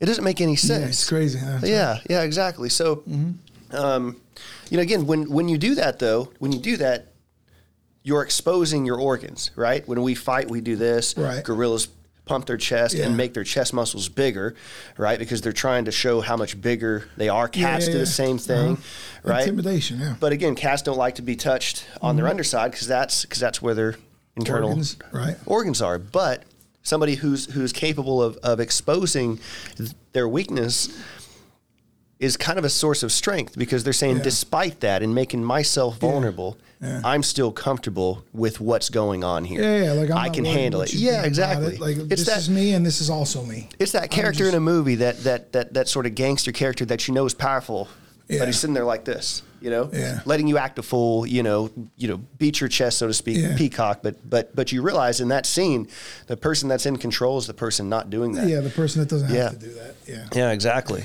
Yeah, so But no, it's it's that's the the nice thing about you know learning, and that's why the internet and stuff like it's just everyone has so much access to information to Yeah. where hey, it's okay, you know, hey, you know, it's it's okay to be vulnerable. You know what I mean? And that's Mm-hmm. a hard word to fucking say for me. yeah. Vul- vulnerable, vulnerable. Have Have you ever heard of Brene Brown? No, She's I'm got not, some, I'm not well read. No, no, well no, read. no, no, fair enough. I- I- Yeah. If you get some time, she's got a she's got a video on, on, on YouTube. It's it's pretty comical, but she I think is a therapist and she talks about vulnerability and and and, and the Every woman that. Yeah. psychologist that I've ever met is a fucking nut job. I swear, I'm telling you right now. If, if you can, Well, she's fantastic, but but, but, she's but yeah, I a want to hear. job. But like, I'm telling you, if, ask any one of her ex boyfriends or whatever, she's fucking lunatic. It's like to another level. I'm telling you, it's crazy. Every My wife would love to hear you say that. psychologist. no, no, no, no, no, no, no, not at all, I not at all. But she's but she knows she she knows a couple and and uh, she would probably Oh, they're echo that. fucking nuts, man. Like, just like crazy, Why, crazy nuts. why is that? Well, because I, I just think I think they become psychologists because they want to figure out why they're fucking nuts, and uh, so that's the, the major. Uh, I'm kind of weird about little crumbs. You're good. You're good. Yeah, yeah. I, I I didn't get all of it out, But, but, uh, yeah, that's that's just sawdust. so, Don't worry about uh, it. Yeah, they're just like crazy. Just like you're a psychologist. Why are you acting like this in a relationship? Like, and yeah, I don't know. There's just something that I've seen in my experience. Like they're they're fucking crazy. But anyways, uh, so wasn't it Renee Brown? Brene Brown. Renee? Yeah, yeah, yeah. B. B R E N E. Brene, Brown. But yeah, Yeah, it- tell me that after because I'm gonna forget. yeah. Fair enough. Fair enough. Yeah, it's like you know, there's a great quote. One of my favorite quotes is, uh, what is that? What was it quote? I think it was a, it was a Jordan quote. Like no one, like when you're the man, you know that everybody you know looks up to. No one ever asks if you're okay. Yeah. you know what I mean. So it's, it's just such a great quote, and I kind of felt it because you know I, like I've never owned businesses or anything like that until. You know, I just got lucky with this gold business, and it Mm-hmm. went well. And then I just started other business because I enjoy, I like to create things. Mm-hmm. And you know, one of it's funny because one of my young young employees, 19 years old, she even said that like about a year ago. She goes, "You like to make, you know, you like to create businesses, but you don't like to stick around, you know." And and she's kind of right, you know. You should get into the uh, security system business because that's that's a um, that's a very common sub. Like, uh, well, a problem with the security business is that, like with ADT and Brinks Yeah. dominating everything, is that as technology's progressed, it's it's made the barrier to entry into that industry so so low, and so you can buy everything you need at a really co- like low cost and when you're buying it from China you can Yeah. you can scale it and you can because you don't have the infrastructure that these Yeah. larger companies do because it takes harder for them to adjust to technology because they're so big Yeah, but right. but somebody small can pivot really quickly Yeah. and so they start buying up market share right because they, they end up underselling their their their Their competitor product, yeah. and so they're sort of doing this thing where they're creating value in the business but they have no long-term strategy to Yeah. keep it but they sell just want to take the money away and take the market share away and so what ends up happening is these security companies have to buy these smaller security companies to Buy 'em re up, yeah. to, to recapture those old clients share, yeah yeah, exactly uh-huh. so it's it's it's a common thing See that? See for that, that's more like of a financial kind of. See, like money doesn't motivate me at all anymore. Like, So like just to build like a little company to sell it, like I, I don't know, like I could care less about security. It doesn't excite me, you know. Right, right, right. So like, um, But I'm saying just just yeah, just no, the idea if you're saying, if you're influenced building to and going, Yeah, building and going. So that's what like I try to do. You know, like I said, like Big O's when I had that. I had three people want to buy it from me. Hey, we want to buy Big O's. We want to buy the business. We'll lease out your building. And I'm like, man, I, no, I don't want you fucking up my brand, you know, Yeah. because I really thought I was going to get back into it, you know. So, but I never. I probably should have just sold it, but you know, you don't you don't think about that. You know, Mm-hmm. I, I just thought if I get back in and you know, we, we did our fresh ground burger. I had a burger blend that- that we, you know, we, that one day we just took all day, just all kinds of beef, pork, Mm-hmm. all kinds of different beefs, and just made a blend till we, till me, my brother, and one of my uh, chefs loved it. We were like, okay, this is it. So this is the blend, you know. So and that was beautiful to create something from scratch. Yeah. I was at home. I was wasn't like top ten burgers, and it's like a 50-50 bacon burger and this burger. So I called my chef. I was like, "Yo, meet me at the meet me at the restaurant in three hours." I said, "We're doing our own fucking burger," and um, so I went to the store, bought all kinds of brisket, bought. Uh, I even had wagyu come in. I had uh, Okay. all different brisket, wagyu, like um, fillet, strip, ribeye, just Yeah. everything. So we just did all kinds of blends, bacon, just regular pork, everything, and we finally got a blend that was just delicious and uh, it felt good. You know, I was like, "Fuck!" We and when people What's the blend? Just got but I'm it- fucking with it's, it. I'm it's, fucking it's with it. chuck, chuck brisket and uh, chuck brisket and bacon. I don't give a fuck. I'm not gonna do it again. And uh, so, and it was just, and it's the ratios and all that. Yeah, it was yeah. chuck brisket and bacon. It was fucking delicious, and people loved it. And uh, so now I do another one where I'm at now. It's it's a totally different burger. But um, That's the same thing I'd say. what's that? We- no, That- it is that is a different burger. This is a smash burger. It's, it's, it's fucking great. Um, but uh, and people are like, oh, I think this is better than your old one, which is like, oh my fuck, man, I took so much time creating that old one. This is just like, just like it's still fresh ground. Everything's fresh ground. Yeah. you make a burger, but uh, I forgot where we were going with this. But yeah, just creating things like Yeah. that's what I liked. Like I wanted a sports bar with really good food, high end food. So you know we had certified Angus steaks, and you know a steakhouse would probably charge sixty bucks for it, and I charge thirty bucks for it. You know, it's just delicious. And uh, but I just like to create something different. You know, I wanted a sports bar with really good food, like not like Hooters or Buffalo Wild Wings, and they're great, but I just wanted really like high end food. And, Yeah. And so I ended up learning that you know you got to condense the menu, and we had a huge menu at first, but just creating something was nice, and, uh, and so that's why I did what I'm doing now. So I, you know the catering business that I bought, I was like, you know, if we can make money, it'll be fun. But I was like, uh, this isn't for me, and there were no bur- no uh, bagel joints, and I love you know growing up I love bagels, and uh, so I was like, let me learn how to make bagels. Never made a bagel a day in my fucking life. So and I've always, like I said, I was like, man, these must be so hard to make. So I go on the internet, I'm looking at videos, looking at um, looking at recipes, and just looking at all kinds of recipes and how people do things. So you know, I find what it- what's the common denominator in every recipe. So that's what you need, you know, to make, and everything else is people's own take. So I make my own, kind of did my own, and it took a while. You know, it took probably an easy, probably four months. You know, just started making them at home, and then I started taking it to the store and figuring it out. And I mean, it's just it's such a delicious, like it's so fucking good. Like I'm like, ah, like how did I make like. I'll sit in my car, I'll eat a bagel. I'm, I'm like, how the fuck did I make this? Like, I, I, I knew nothing about, and I don't really toot my horn a lot about stuff, but When when you know your talent, you know your talent. but yeah. it was just so good, and I'm like, fuck, you know. So you know, I made the bagels pretty much for myself because I wanted ba- a bagel joint, and then you know, this is a biscuit area. You know, we're in the South, people like biscuits, but it's actually and real bagels. They're not used to it, so it's like you know you- you're biting and you, you actually got to pull your head back because it's chewy. You know, get that outer, you know, shell or the outer, you know, the outer part is chewier, a little crispy.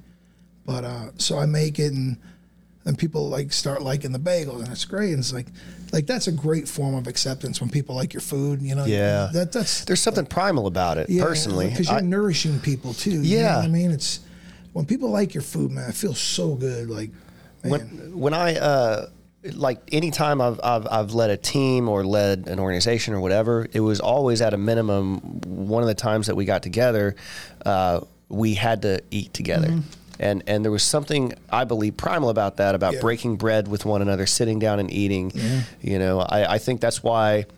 That's why those are such intense scenes in like mafia movies. Whenever they're sitting down and eating a big meal, a big family yeah. meal. Yeah, exactly, exactly. Or, or or or like a business meeting when there's food there, it's just different. Yeah. You know, it it, it I mean, something everyone's doing. You got to do it to live, and you do it together. So you're, you're kind of living together. You know what I mean? Mm-hmm. Yeah. Like, it's it's just it's just it's a nice it's a really nice feeling to do something like that. and plus you're putting your energy in into the food. It, Yeah. it required you to make it and Yeah. everything else. Like it's not some cheap thing. Right, exactly. It's, Yeah. it, it, it's ti it's effort. Like the way I make mine, it's effort. You know, when I'm making bagels, it's not hard. You know, look, fuck, I learned it, and I never knew anything about it, and I figured it out.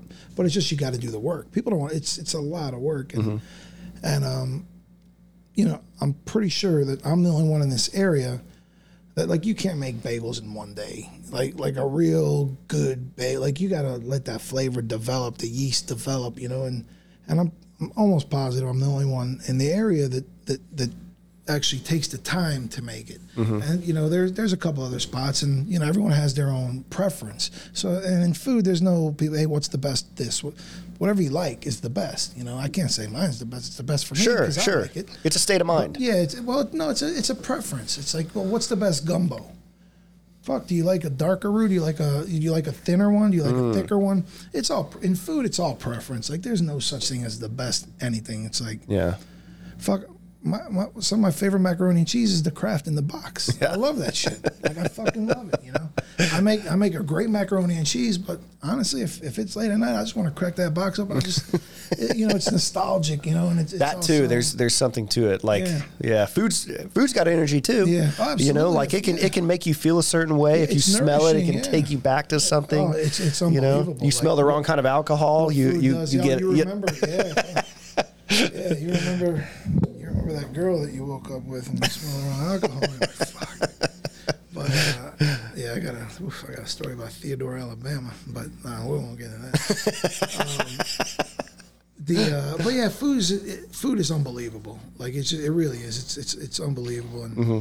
that's another thing about this area. We got a lot of talented like people are like hey, there's no fucking good food in this area. It's like you just gotta look you know? It's like there's a lot of places here that a lot of talented chefs that just make really good food, like really good food. Like the the you got char, you got well, like I don't even want to start saying things. 'cause I don't want to forget the, the White Pillars charred, two really talented chefs, Vestige, another talented chef.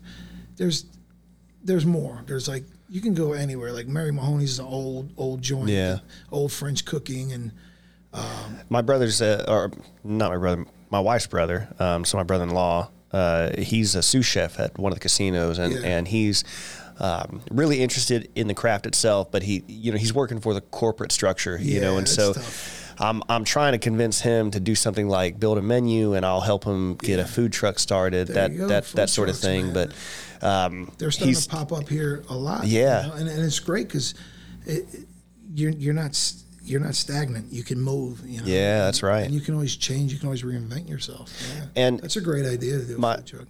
my fear though with him is that is that he's losing the love of the art because of the corporate environment But that he's in. okay. He'll he'll, he'll You know? that, that that spark. Like he's considering getting out of culinary right altogether. because he's in that environment. Exactly, But, and so I that's mean, why I want to get him out. But he's just he doesn't have that confidence to you know he's he's he's, he's an introvert, you know. So so he and there was a guy that worked for me. at. uh, he was he, he was what was it Asperger's or something. Yeah he had something. He was introverted. He was great, man. When he worked, he was fucking Yeah. great. And then one of my best cooks, again, he was just like, like we can have forty people, and this actually happened. Like a, a, a, group after a MMA, a local MMA fight came in, and this dude just he's back there, and he knocked out forty people by himself. You know, I was like, holy shit. Why would it have taken five people? But like, like he ceased. He's an introvert, but he just like the way he just prepped everything like he knew get this on this grill get this on the fryer get this at this time where it all comes out which you do that as a living anyways but the way he did it was so it was unbelievable and just Yeah. like you see his brain working like you see like he gets quiet and he just starts going to work and it was it was unreal Yeah, there's a there's a book I read years ago called called The Transcendent Child, and it was about uh, people that had kids that had uh, um, high functioning autism. Yeah. And one person uh, never was never taught the piano, but understood the piano and could play anything. He could hear a song one time and just play just it, play it. stuff like that. Yeah, it's just Yeah, it's it's, unbelievable. Like yeah. Rain Man, you know. Like, Exactly, yeah, exactly. it's, it's yeah. There's and you know that's one thing. Like you would think growing up again. Um, oh, what is it? The oh man, the the disease. Not not the disease, but the kid was the, the extra chromosome. What is that called? um, um, uh, Like- Down syndrome. Down syndrome. Down. And you know, growing up, you're like, oh man, I feel bad for that guy. But uh, as you get older, like you see people, and they're always happy. You know, that that's a blessing, I think. And to have those people around you, like talking about depression. That there's one day I was going through bad depression, and over here at Winn Dixie, there was, a, I think he still works there. You know, there was a young guy with Down syndrome, and he does the carts and the bagging, and this is this is strange. Like, this is strange because I was like really, you know, having a tough day, and uh, it's it's so- weird because he's bagging my, you know, my stuff, and then I grab the bag and he just hugs me and he and he whispers in my ear, he goes, "I love you." Like I was like, "Holy shit!" Like it was just so weird, like because I was I was really like, I'm like, eh, it's like it, that just threw me. I thought, and I still think about that, like. Like, how did this guy know this? This is what I want to hear. You know, this is what I needed to hear. You know, I need to hear something Yeah. because I don't, I don't. I, this is probably the most I ever talked about it. But like, like you said, I don't give a shit about it. You know, you just talk about it. There's nothing wrong with it. So it was just so strange. And then, like, I don't know. It was just, it was weird. And, and those people are blessed. Like to have someone like that in your life, you know, that that's a blessing. That's not. That's not. Yeah, that's it's um. That those people with Down syndrome, they're, and they're always happy. It's just, I don't know. Just from my experience. Again, I, I don't really know the, the science behind it, but man, those people are very blessed. And when you have, you know, I would think like if someone had a child like that as a kid, I was like, oh man, that's so sad. You know, their, their child isn't normal, but Yeah. that's better than normal. You know, they're so nice. Actually, a good friend of mine from high school, child is uh, has Down, and it, he's always singing like he's posting on Facebook, and it just makes you so happy. Like, Yeah. I don't care how you feel. You know, you see this kid, and he's just singing, he's just so happy, and Well, there's there's some innocence of a child where they don't know the world, so so they don't know the dangers and malevolence in the world, and so there's some innocence in that, and within that innocence you can find joy, and you know once you know once you know what the potential like that you could be abducted from a parking lot, like Yeah. like you become scared of that parking lot, Right, right. You know what I mean? When- so when the world gets fear, when you yeah. fear. Yeah, it's it's yeah, it sucks. Yeah, for sure. So, so, so they never have to learn that, and and, and there's there's beauty in that too because they never have to see the world and confront the world as as as as malevolent as we know that it can be. Yeah. You know, and and that's something inspirational, and that's what kids provide us. And so Yeah. when you see an adult with Down syndrome who are likely in a in a childlike state, Yeah. it reminds you of the sort of innocence and purity in that because purity, you yeah. can only see the world. Yeah. Through like a, a perspective of positivity, and that's something that I think we all yearn for because we've lost it because we've had to. Absolutely, yeah. You Yeah, know, I mean, you and that's what kids bring us. Yeah, yeah. It's uh, I mean, it's just great. I do. Um, this is this this building's actually a cheer gym, Okay. and so I got back into tumbling. Zach used to tumble too, like Oh, yeah, like the flips and stuff. Yeah, Uh, we both did it in high school. somebody Zach was a you know he was a good little athlete man. Yeah. I had a I had a basketball goal at my sports bar. Okay. Outside, he'd shoot and you know post videos him swinging the bas. Great, He's- great he's got a baseball swing. great yeah, baseball like, Holy swing. shit, this kid's Yeah. you know he knows his shit. But but like I'm out here trying to do things I used to do like a while ago, but I've got a block in my head on on on something I'm I'm trying to relearn to do because of the fear of injury. Like Yeah. I've literally got a block about it. I've got all the power, I've got all the speed, everything Yeah. I need, but I won't throw it because I'm scared of the injury. Yeah. Meanwhile, 12 feet away, there's an eight year old doing the same thing and Yeah, more because there's no fear of that. it's you know what I kind of mean? like skateboarding. Like when you skateboard as a kid, and then you just don't do it for a while, and then as an adult, you're like, "Fuck, I can't do this." Anymore. Yeah. it's weird. It's strange. Yeah. It's like, I mean, I guess you you lose a little bit of balance, but you're more scared of, like you said, like, "Fuck, I got to go to work. If I break my arm, I can't work." And then you start now you start mind fucking yourself. Well, that's and like- then you're gonna you're not gonna Yeah. actually commit to it, and you're gonna and you are gonna fuck yourself up. That's why people like your friend, I think Carl, the free spirit. Yeah. Yeah, yeah. That's why he's so special. Yeah. Because he doesn't let the fear, the fear of judgment in public or whatever. Sure, he he, he has his fears, Yeah. but I mean, he, he does his best to not But let he that dropped all that shit him. a long time ago. You Yeah. know, it's, and yeah, it's, it's just And it's nice. It's freedom. You know, it's it's it's funny. It's it's as if the world gets us into this position where we have to I don't know the white the right way to describe it, but but we have to protect ourselves. So we start to identify fear and we protect ourselves from it, which means we close down ourselves. But then we get to a point maybe in our 30s or 40s where we say, where we, where we realize that those walls and barriers that we put up that were keeping us safe Yeah. were also Yeah, you're holding the hand that holds you down. Im- imprisoning us. It's- Yeah. it's keeping you from. Yeah. yeah, it's And there's this yearning to like get that freedom back, Yeah. that childlike freedom back, you know, to I love mean, the world again. When you're young, you, you figure that there's a blueprint in life. Okay, after high school, four years, which for me was more than that. But uh, and then you got to go to college, and you graduate college, and then you get a job. So when you're a kid, you, that's another thing. All these student loans, it's terrible. Yeah. But uh, so you know, you're taught this blueprint that hey, this is a successful life. But then as you get older, it's like fuck, man, like none of that matters. It's like it doesn't matter what college. Sure, some a lot of colleges hold more value than others. There's, some there's, educations, yeah, there's definitely some, some, some more like prestigious. Yeah. They, they, they know how to do it a little better. Right, right. Yeah, sure, and, sure. And, and it definitely holds weight. But um, for the most part, like if you go to a community college, just just learn learn how to communicate with people, learn how to deal with people, and to me, that's the most important thing about college. You know, Yeah. not you know not not what subject you're learning. And I mean, I got I think I don't know how many credits I got, but I got no degree. Mm-hmm. I got enough credits for for maybe one and a half, but uh, but I just never, you know, I'd, I'd go to community college for a little bit here, a little bit there, but I realized it's not for me, you know. So you know, I just started working, you know, just working delivering furniture for a company, and then doing the the food, you know, being a the doorman, and then being the expediter, and then kind of getting back into delivery, and then doing my own delivery thing, bu- buying a delivery truck from uh, the Salvation Army when they had a, uh, um, a auction, and then started my own delivery service. Know, I had a little piece of shit delivery truck, but I, I got the contract from the place that I was working for. So they were like, "Look, get your own truck, and you know, just work. You know, we'll pay you ten ninety nine, and you kind of do your own thing." And then I started doing moving here and there, and that was my first business that I started, which was it was cool. It was fulfilling doing your own thing. I was 23, 24. and uh, yeah, just that's what I like. Your mind's got this as long as the outcome is income kind of kind of perspective. At at least when you were younger, and and then Yeah, you when I was younger, it was all about making. yeah, how yeah, do I yeah. make money? You Yeah. know, how do I make money? I want to do something. I want to. I want to do my own thing because that was Mm-hmm. that was success. Success was making money, having a good business. And that's one thing my dad taught me too. He's like, look, anybody can have. You know, he did a lot of his. You know, the last business when he died was a, uh, taxi cabs. He had a partner in a taxi cab company.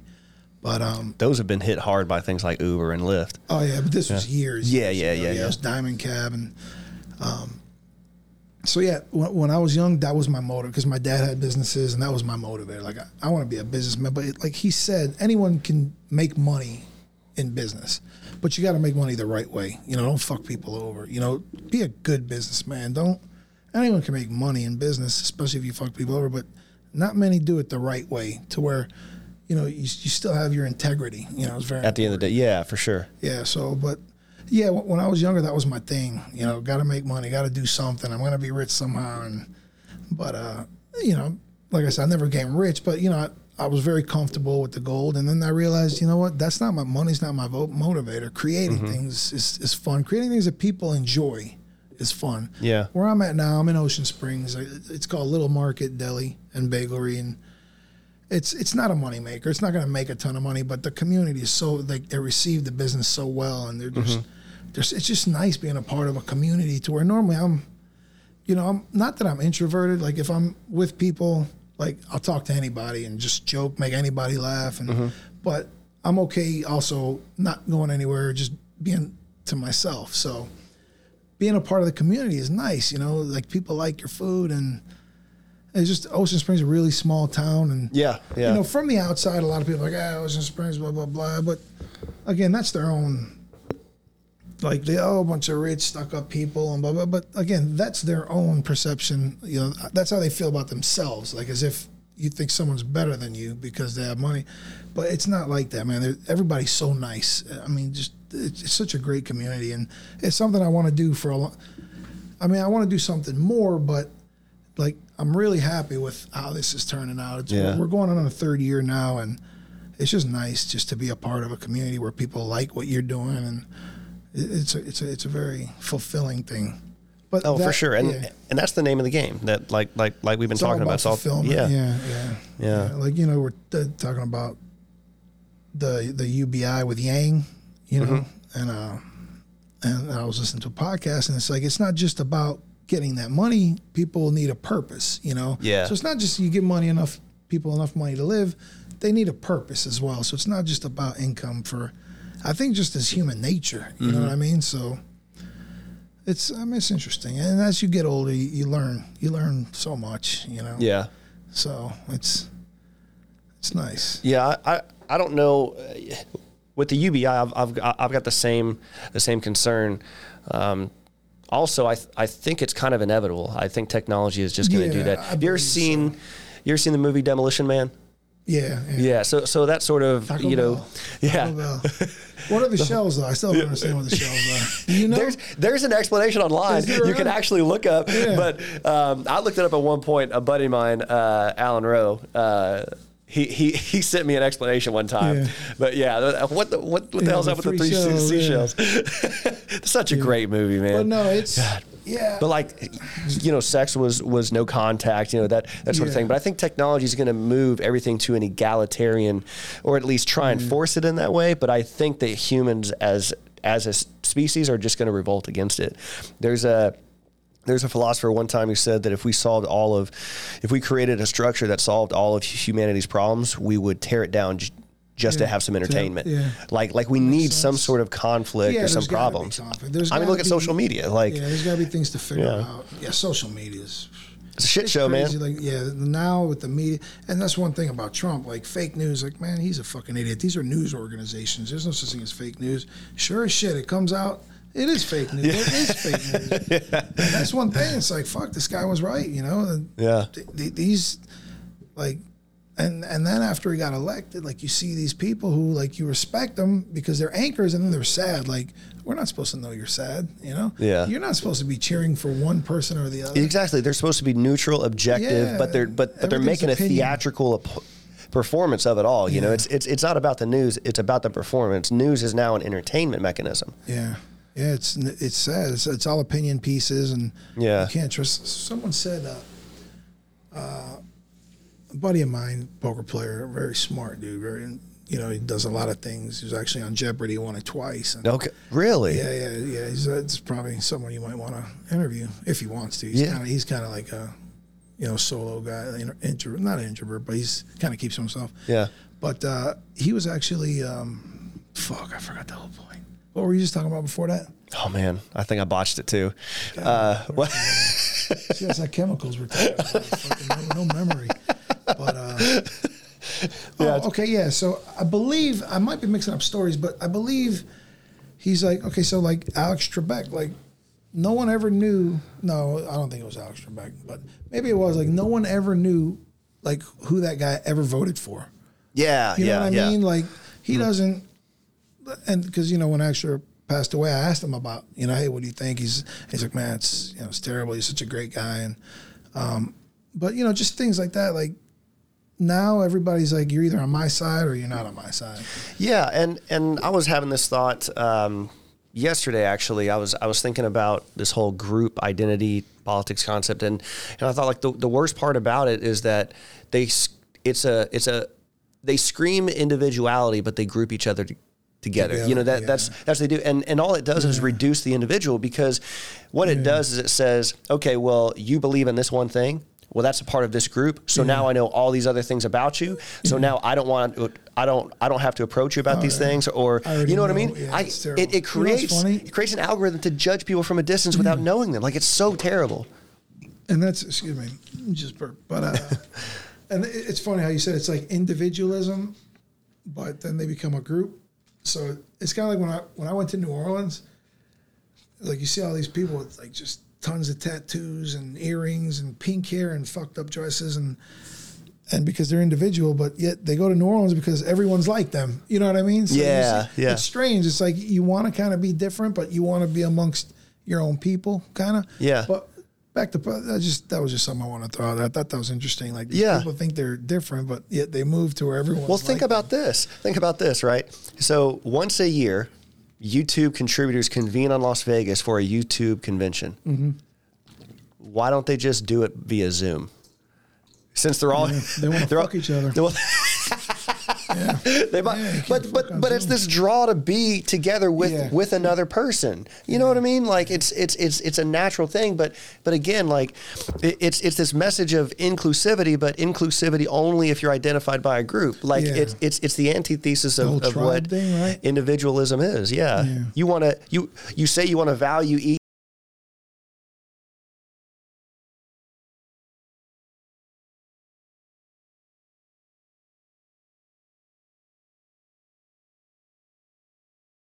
Each individual person, But then but you you group them all only get to identify as a group, not as the individual. Yeah. So the individual never gets realized. But I mean, that's just that's that's what that's what uh, that's what we are. You know, I mean, we feel we're individuals, but there's no nobody's unique. You know, You don't think? no nobody's unique. I mean, there's there's a hundred of me somewhere. You know, all over this world. You know, I just happen to be here. I just I don't know. Like I, I see it like like colonies. You know what I mean? You know. I don't. I just. I don't think anybody's. I. I- I think you could be good to. My main thing is, look. I don't think anybody's unique or anybody's better than anybody. But what you can do is you can just be good to people Yeah. you know, and because everybody's going through shit, you know, sometimes. Yeah.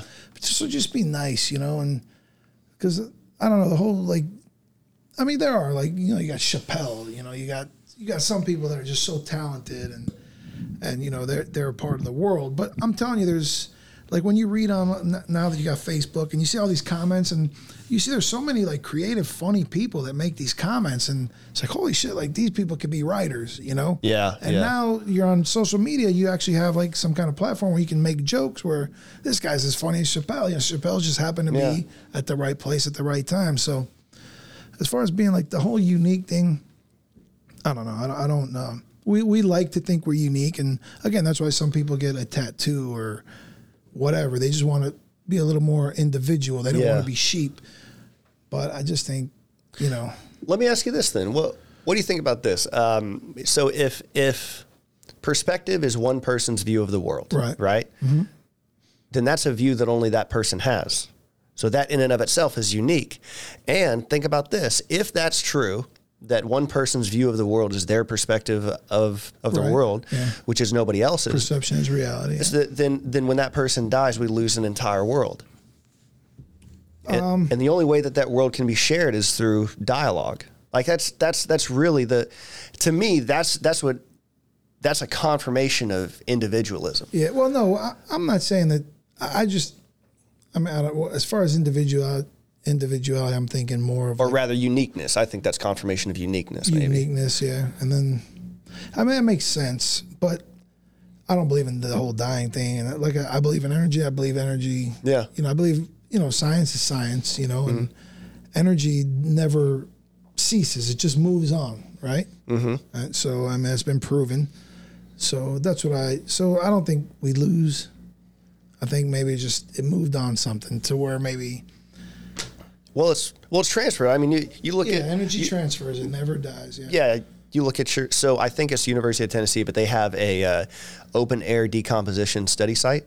Okay. So they take cadavers, they set them out there, and that's how they. That's how we learned about like how to date a body that's been Yeah, dead that's because because the size of the amount of ma- time. Mm-hmm. you know maggots and, and whatnot. But Yeah. but those bodies, I think you can see them from like Google Earth and stuff um, because it is open air, and you know the bugs get at them, and Yeah. you know that, so so so all your body it decomposes, it becomes part of the earth. Like there's Right. there's truth to what you're Yeah. saying, one hundred percent. So I mean more on a spiritual.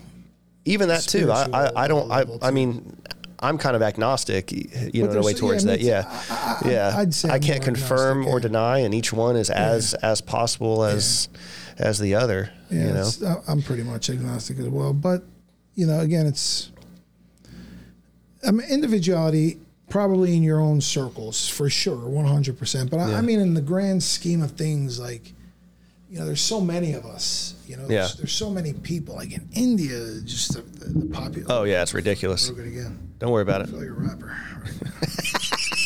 Rip that shit off. Uh, but uh, there's just so many human beings. So for me to for me to think that I'm special, maybe I'm special in this little area because I make the best bagels and shit. But I mean, they make them in New I like York. where your head's better, at. You know? So fuck. but uh, but yeah, I guess individuality and uniqueness and and I guess your own little tribe or whatever you want to call it, your own little world. You know? Mm-hmm. But in the grand scheme of things, I don't know. I just I feel like we're more. I'm not even high too, and I'm getting fucking. But I feel like it, it's more like of a, a colony type thing where we're all. I don't know. We're we're all just doing what we have to do to just keep.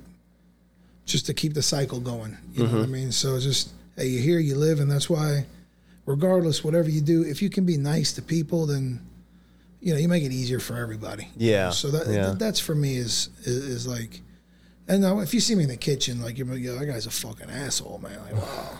But uh, but that's just you know I get you know I get under pressure and I want, I want everything to be great for the customers. And, Yeah. You know, if I if I got employees kind of slack lacking a little bit and and you know it's just I, I'm. I've become a micro. I, I I understood I'm a micromanager from my first restaurant, Mm-hmm. which is fucking terrible. Like, yo, you gave three napkins, you're supposed to give two. Like, that's fucking terrible. That's why I had a heart attack because I'm fucking worried about napkins. But uh, so it's and I I took this spot over. It's, it's just a takeout joint. It's not a restaurant. No bartenders, no servers. I was like, this is going to be a lot easier, a lot less stress, you know. And and it, it is, but it's still it's I micromanage little things, but you know I try to be at the end of the day like I care about everybody that works for me, you know. Um, so you know I snap, I apologize, and I just let them know. Listen, you know, you did nothing wrong. It's just of I'm a little, you know, but Yeah. But yeah, it's it's a it's an interesting industry. You know, the way it's just like me in that atmosphere is, but but but I understand it. You know, mm-hmm. I understand. I'm I'm not. You know, you know, I can kind of just, you know, be an asshole, and and I let my employees know. I say, listen, if I yell or whatever, I was like, I don't give a shit. Like, just yell back at me, and then let's get this customer's food out right, on a, in a timely fashion, mm-hmm. and that's it. There's no. I don't ever want you to like just worry about me. Oh my god, he yelled at me. Did I do something? No, it's just boom, boom. We're just in. You know, there's no Yeah. time for pleasantries. Hey, get that, get that. That's it. So, but uh, but you know, that's kind of like the worst part of me. But still, it's always be nice. You know what I mean? If Yeah. they need something, you know, I'm always there to help them. You know, I make sure I feed all my employees, and you know, that's important to me. You know. Feed, feed people is important to me. Well, yeah. I mean, I, I, I guess that's that's that's the business you're in, right? Yeah, well, even if it's not, like you know, I just I want people, like obviously food. I love food, but I just I think food is if you can feed people, it's a good thing. Like, I just I always am. I'm gonna eat whatever I want at my restaurant. My employees are gonna get to eat too. You know, hey, eat. Don't worry. Hey, how much is this? Uh, don't worry about it. I'm, you're gonna eat five of them. Yeah, you gotta pay, but yeah, you know, yeah. but uh, but I just think it's important. You know, you want to take care of people that are you know looking out for you and. I think it's a good business strategy, to, uh, uh, strategy too, because you know you're showing that yeah, I work here. You know, yes, I I'm, I'm, I make this food and, and I enjoy it too. You know, it's the it's the cliche. I'm I'm not Get only high off your own supply. Well, no, no, no, no, no, no. It's a cliche. Like I'm not just a, a, a business owner, but I'm a customer too. Yeah, yeah, you know, it's right, it's that's that right. it's that sort of thing. Yeah. But but that's great, man. That's Yeah, great. yeah, it's it's it's a cool industry, you know. But again, you're gonna have people that don't like your shit. Fuck them. Yeah, Fuck 'em. uh, You get bad like fucking Yelp. Yelp is the worst fucking thing ever fucking created. Like these people just think they think people want to hear their bullshit. Like I've had bad reviews and. I went after one of them. I go back because I didn't give a shit. They're like, dude, you're a business owner. You can't say that. I'm like, fuck them. I don't give a shit. I can close my doors tomorrow. I'll figure something else out. I'm I'm never scared, you know, to to be broke because I'm not scared to work. So I'll always make money somehow. Oh, man. You I know what love mean? that. Like whether I got to work at McDonald's for six months to get me through to do something else, especially when those, where is it, Florida? Just 15 bucks an hour. I could I could work on that. but uh, so I, I'm I'm not worried. Like I'm never gonna be a slave to like assholes. You know what I mean? Just because hey, I'm a business owner and you know you shouldn't you know talk to customers that way. Like, but this lady just ripped the shit out of my business. Like she took it personal, so I fucking went back at her. I posted online just to see what people said. A lot of people were like, it's funny because a lot of like cooks and people in the industry in the area like, dude, we saw that shit. I just want to shake your hand. I'm like, uh. it's like I've never known a business owner to just fucking go after somebody like that. And I was like, well, you know, she started it. You know, what I mean, Yeah. Her name was Karen too. I swear to God, her name was Karen, and uh, but yeah, oh, that's so just- funny. and then like, and then you get other customers. I just I make fun of it. You know, we just had another review that was, and it's it sucks because the girl's a sweetheart. I figured out who she was. I did some digging, you know, and um, she was just like, you know, the the old lady was kind of, you know, they're not nice to me and they fuck up my order all the time, which and, and we did. Like I'm not.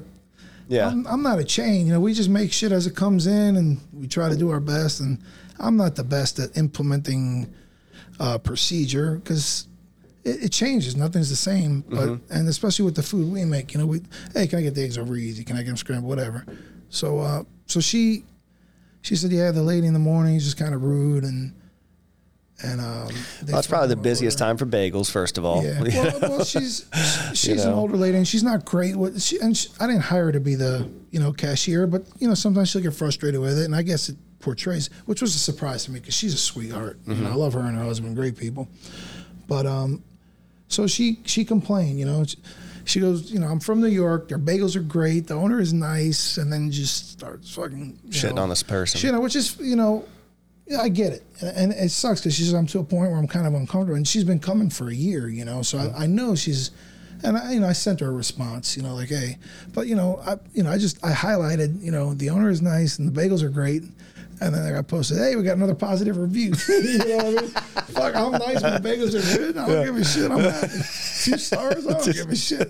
Focus on the positive, you know? Yeah, yeah. So, um, but yeah, it was, you know, it's something I want to just take all my negative reviews and just post them on the wall. You know, yeah. fuck the positive reviews because people like the negative. Like, what's the first thing you do if you're looking for like a review to buy something? Oh well, well, you try to find the negative one. You go to the yeah, negative, yeah, yeah. If Negative, it, bias. Yeah, exactly, and and and that's how we're programmed. Like for example, when I was um, uh, when I was when I was a bank manager, I I asked another uh, manager. I said, "Do you thank your tellers for balancing every day? You know, balancing their drawer Yeah, with yeah. what's in the computer?" And he goes, "No, it's part of their job." And I was like, "Well, what happens if they don't balance?" This is this is when I first got started.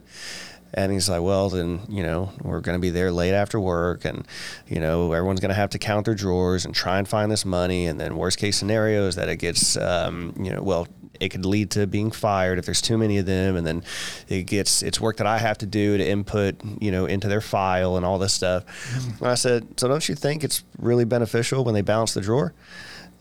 And he looked at me and was like, "So maybe you should thank them once in a while when they when they balance the drawer because they could also not balance the drawer. Yeah. You know what I mean? And, and and inevitably, it's going to be on a day when you have some plan. You got to get out of there, right? Yeah, Because yeah, because pretty much, yeah. yeah, because that's that's that's Murphy's law. But you know, we're so geared towards if it's positive and and it works, I don't have to deal with it. Yeah. You only have to react to the supposed to negative stuff. Yeah. yeah, but you should be reacting to the positive stuff equally. Yeah, and and that's what honestly as uh, and like I say, I'm not a great manager. Like like the girl says, like you know, the 19 year old girl. She's like, you know, you you you're not, you're not a good manager, but you you like to create things, not manage. I'm like, you're 100 percent right. Yeah. Which is pretty you know intuitive for a 19 year old girl. I, I would say that, so. you know? Yeah. And uh, so it's kind of like that's my problem. They can do like 20 great things and then they do one thing bad. I'm like, look, we got to fix this shit. What is this? Well, what about all this shit we did? I'm like, yeah, it's great. You know, I pay you. you know, so, but uh, but you know, it's but I know, you know, I understand that about myself, Yeah. which is which is good to know because some most people don't want to realize that hey, man, that's not cool. You know, that's that's not the way you know you. uh that's not what people how people want to be treated. You know, people want to be appreciated. That's the main thing about work. Mm, you yeah. can make great money. You know, if you're money motivated, it's all about money. But you, they want to be appreciated. You know, but I always make sure that you know I'm always texting them, "Hey man, great job today," or because I know it was kind of rough, and I let them know I was like, "This is how I am. I'm sorry. I wish I wasn't." But if if you do like everything great, but you do one thing fucked up, I'm gonna bring up that fucked up thing. You know, and And it's and I'm not saying that you shouldn't. Like you you you absolutely sh- should. It's it's um, because you got to correct efficiency. Like that's that's that's the bottom like, line. I mean, you got things to. to run. Exactly. Yeah, so- exactly. But I got to give them credit. Like, hey guys, great job. But it's just the way, you know. Like I know what I'm supposed to do, but you know, you just walk in somewhere and it's like fuck, you know. but uh, but yeah, no. Well, it's also your livelihood. Like like your investment in that is also too. Yeah, greater than theirs and for they sure. realize my, you know, I, I do Yeah. stress about things like that because I just want people to be happy, you know.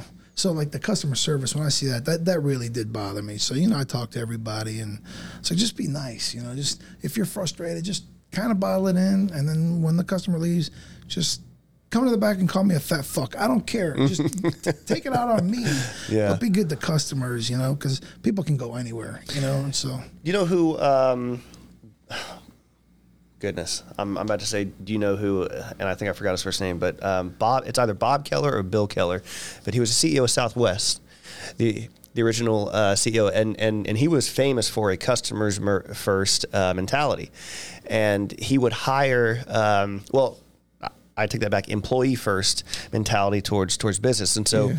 Do you know who he hired or, or where he recruited primarily from, from for um, flight attendants? strip club. No, Oh, division. I know, right? Oh, my strippers.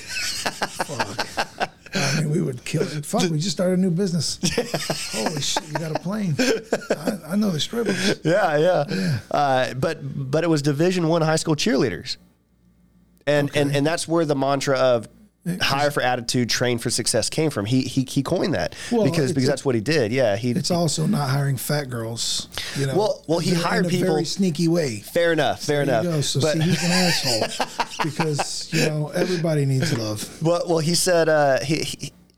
Well, his idea was they spent they were they were trained and conditioned to boost energy and boot and, Yeah. and make people Yeah. feel good. But to your point, strippers do the same. Yes, strippers, Strippers do the it same. Probably to you another know, level as well. and you can pay them cash. yeah, they about it. yeah. They're, they're, like They're not worried about the benefits. Yeah, they like to be. But yeah, he he also said like he was asked in some Harvard business class who's who's more important your your uh, customers or your shareholders, and he said neither. He said my my employees, and, employees, and and he said uh, when my employees are happy, well they're happy to conduct business and happy to do their jobs, or they're happy to do their jobs, they're going to be happy to help customers. And when customers feel like they're being greeted with good service and and somebody's happy to help them, they buy more. More of what I'm selling, and when people buy more of what I'm selling, the shareholders are happy. Yeah, it, You it know? all boils down. Well, it all boils down to the shareholders, but you got to know what starts the chain reaction. Yeah, for sure, I think the sure. guy from uh, Virgin who owns Virgin, Yeah, yeah. He, he he's the same way. He's like, I got to make sure my employees are happy, and they, and and you you want to, you know, like Yeah. See, like I wish I can pay these people more money than they know what to do with. But Yeah. you know, I sell bagels, so I don't make a lot of money. Yeah. that's why I try to feed them. I want them to be happy. Yeah. you know, because like you said, that projects to everything else that they're doing. Yeah. and um, you know, so I think you can make food in an angry state and it transfers to the food. You think so? No, I don't think so. I do. I, I- pissed as fuck, and I'll make you a sandwich that you would fucking but there's but the, die for. yeah, but I'm saying like your your your like your your happiness is rested in the fulfillment of the process. But like like an angry mother that's that's you know making food out of Like out of resentment. sloppy or something. Yeah, like it's it's there's something about it. I, I just I, mm. I feel like I can taste it. You know, I don't I don't know. Maybe it's just me, but You're high now. Yeah. I said, hey, should I take another bite before I come? You're like, it's up to you. I was like, nah, fuck, I ain't doing it. I'll get you there. I'll, You're high. I'll get you there just by talking to you, man. But yeah, I, yeah, I mean, just being happy again. But it's also like basic customer service, which Hundred percent. it just happens to be. People don't realize that. Like, like my mom, she's uh, she works. You know, I don't pay her, but but the people love her. You know, like older older lady from another country with the thick accent. And People Yeah. in this area love that shit, and she's Yeah. really good to customers, but she's tough on employees. You know, because she sees anything is like stealing from her son. You know what I mean? Like, so um, so she's like, hey, you got to work. You, you know, you're not working hard enough. You know, you're getting paid. Or Yeah. but um but um but yeah it's it's about like like I wish like I'm great with customers. She's great with customers. And uh and and they try the employees try but you know it's it's something where you do you get frustrated and it just you, you kind of like like my spot is run more like a family you know? Like like we fucking yell at each other and it's not hey no airing dirty laundry and it's not corporate. I don't do the corporate thing. Yeah. i hate the corporate thing because everything's not standard you know so as far as like trying that that's a tough thing like like i said i wish i could do it with money Um, and you know it's getting better and better and you know so it's it's nice you know to be able to pay a little more when you can but uh, it's more than that like it's appreciation you know so th- that's what i you know and that's probably my weakness so i try but that it's a good philosophy like if your employees are happy they're going to look out for you too you know? That's right. you know, this guy cares about me you That's know? right. And um, but that's another thing about like the bar business you know there's a lot of opportunists in that business too you know so it's like you know, hey, this girl posts something about, you know, Christmas is going to be tough. And so, hey, I pull her aside, give her 200 bucks to buy gifts for her kids. And then, you know, she's doing something she should never be doing. Like, you know, it's, it's not stealing, but, you know, it's like you're costing me money. you Yeah. know? Like, after I, what I do for you, th- th- owning my first, well, actually working in that industry when I was young, I was like, fuck, I would never, I, it's, it's fucking terrible industry. Like, we're all working just, you know, it's mostly you know a lot of people, young people working just so they have like some cash, you know, smoke Yeah. some weed. Hey, I got enough for weed, I'm out, you know. Yeah. So, um, and I was never into that, like never into any of that. So it was it was strange. Like when I when I opened it up, my buddy's like, "Dude, we hate that industry." And I was like, "I was like, yeah, but I think you know, I think I got a good idea, a good concept. I think if we do everything the right way and You should buy a boat a boat, yeah, a Yeah. boat. no, I'm never a boat. because I can't. See, that's the same thing, man. So, so, so people, people will, will like say, "Oh, I'll never, bu- I, I'll never buy a boat because it's a money trap and this and that's so expensive," and then they buy a boat six months later. You know, like it's a, it's a common thing. Well, see, I'm too fucking lazy to do all that shit. And then I know nobody helps you clean it. You got to clean a boat. Yeah, yeah. My favorite. I, I, I tell all my I've friends never with been boats. on a boat since I since I moved here after Katrina. Be like, you never been to Horn? I was like, no. They're like, come with mm. us, come with us. I'm like, yeah, I don't know. What if I got a shit? Like I worry. Like I think, you know, three steps ahead. What if I got a shit like in the afternoon? What do I do? I'm not jumping in the water. I'm fucking scared of sharks. So where do I shit? So that's why I've never been on a boat because I'm worried where to shit. I'm terrified of open water. Yeah, me too. Yeah. Have Have have you ever seen the movie Castaway? Yeah, yeah. uh-huh. You know that scene? I scene? don't remember much, but yeah. Well, there's a scene when the plane crashes and he looks down in the water and you see this like 737 or whatever, and it just descends into the blackness.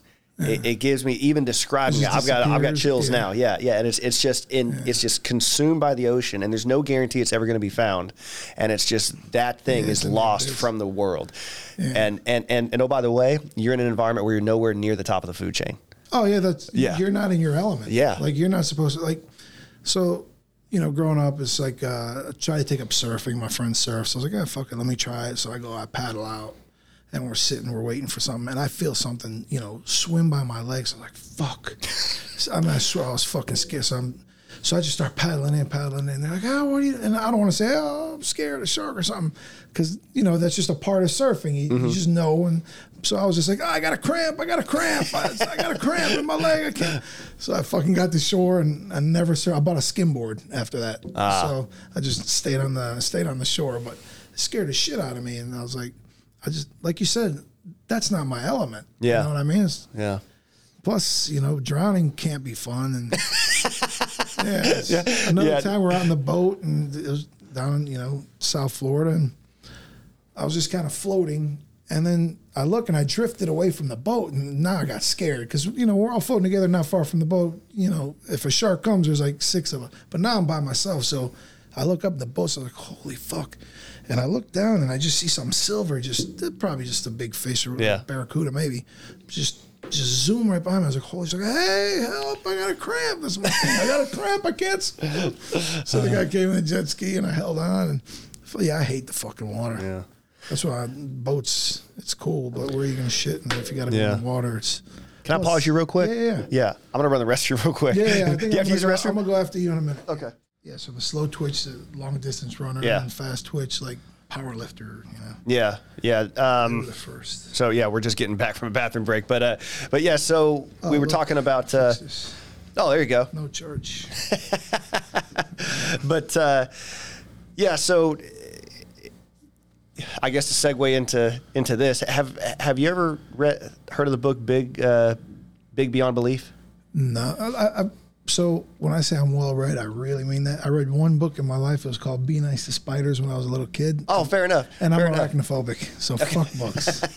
I did. I did buy Sun Tzu's Art of War, and Uh-huh. I think I read like three words. I'm like, fuck this shit. Well, the original like manuscript of that I think is like 82 pages, Yeah. so so it's a pretty palpable read. Um, but this this book, it's my dad's book, and so my dad was big into bodybuilding and whatnot. Okay. And uh, and so in there it talks about the guy. So it's written in like the mid '80s. So Okay. so so it's in the height of the Cold War, right? Yeah, yeah, huge. So uh, it, it was talking about. Um, it referred to everybody in the you know Russian axis, right? It- Yeah. As the Soviets, and so they they say Yeah. something, yeah, the Soviets discovered this or whatever. It's a really cool read the way it reads, Yeah. because it's kind of a. Um, it's kind of a time capsule in a way, but yeah, they're talking about how the Bulgarians, you know, figured out red and red and white muscle fibers, and and Okay, that yeah. and that one of them is fast twitch, and Fast what's not. Yeah, yeah. exactly.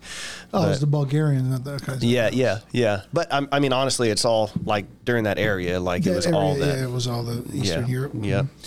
But uh, but yeah, man. uh, interesting, but so your father was a weightlifter, Yeah, he was he was big like a into it. power lifter, or? Um, he he mostly did um, like kind of body sculpting that that, Okay, that sort of thing, and then uh, he was he had he's a real funny guy, right? But he's got an aggressive he's, he's got an aggressive like Right. it, it, it seems like somebody probably has to be both those things. Like you got to be a really funny person, but then also have have an aggressive side. And he worked a second job as a as a bounce or or not a bouncer, but security Right. at the Grand and Gulfport, and he absolutely loved that job. really? Yeah, because I mean, you you get stupid people in there, Yeah. and and uh, you know he he he'd have to come come break it up. And Yeah. one of his friends one time uh, said the most dangerous thing that he that, that he's ever done in his life is got in the way of my dad at a fight. Yeah, like Yeah, But- see, I'm, I was never like that. Like I was never. I went through a short period of of of like kind of. I'd be downtown, and I never got into a fight, but, but I was like just kind of hoping, Hope, yeah, see, hoping I for one. Yeah, I was like, Yeah, because because I boxed a bit, you know. You? So yeah.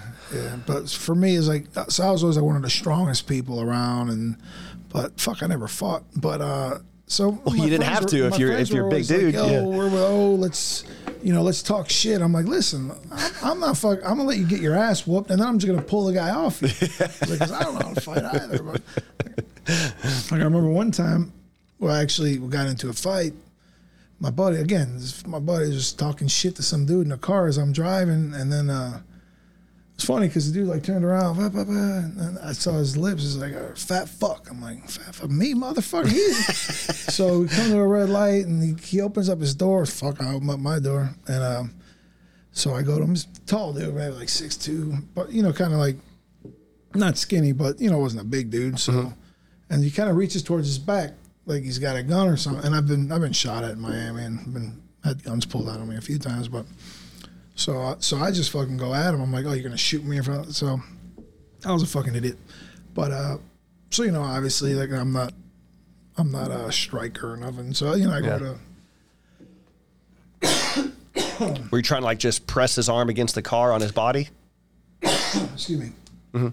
Um, I already had COVID, so you guys don't got to worry about that shit.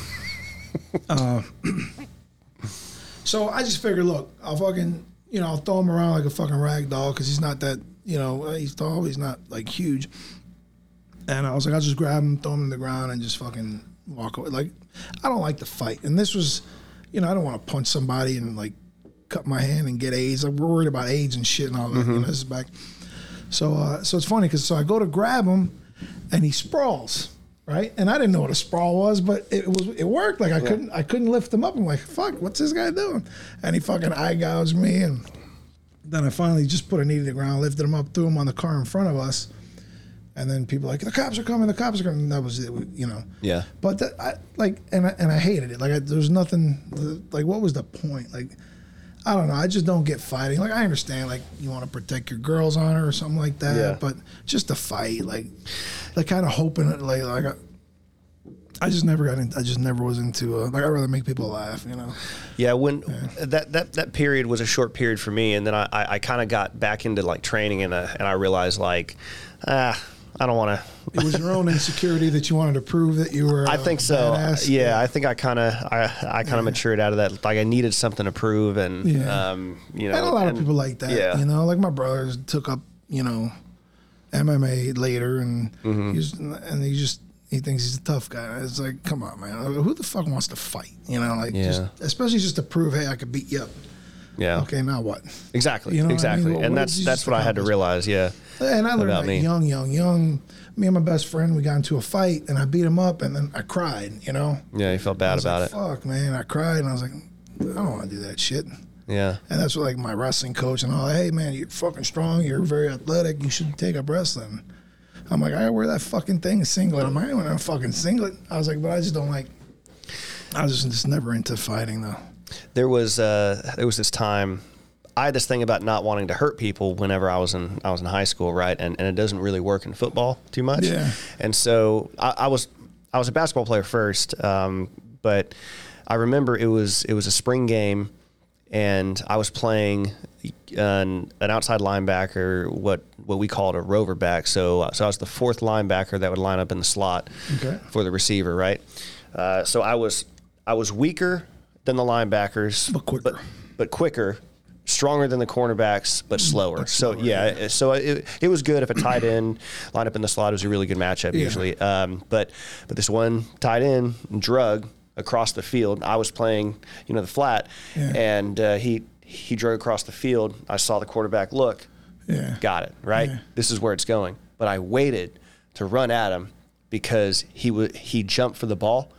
So in my mind, I, I could have easily timed it out, Yeah. leveled him out, Yeah. probably hurt him, but I was con- Yeah. concerned about that. And then I realized in the moment, like in that moment, That's I. I still tackled him, but I waited for him to catch the ball and touch down, which means he advanced the ball before I hit him. And I realized this is not because be, because my coach was was mad at me, but I didn't want to tell him I was scared to hurt him. Yeah, yeah. So so uh, And that's interesting. Like in the heat of the moment, that all that went through your head. You know? Yeah. that, that says a lot. You know. yeah, I, I didn't Yeah. I, I didn't want to hurt him. So so I ended up quitting football. Yeah. Um, but uh, and I and I stuck with basketball a, a little longer and then quit that as well.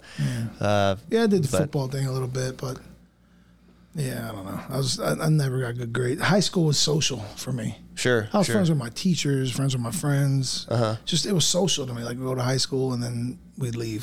And it was just yeah, we could drive to. So Yeah. uh, high school was just more.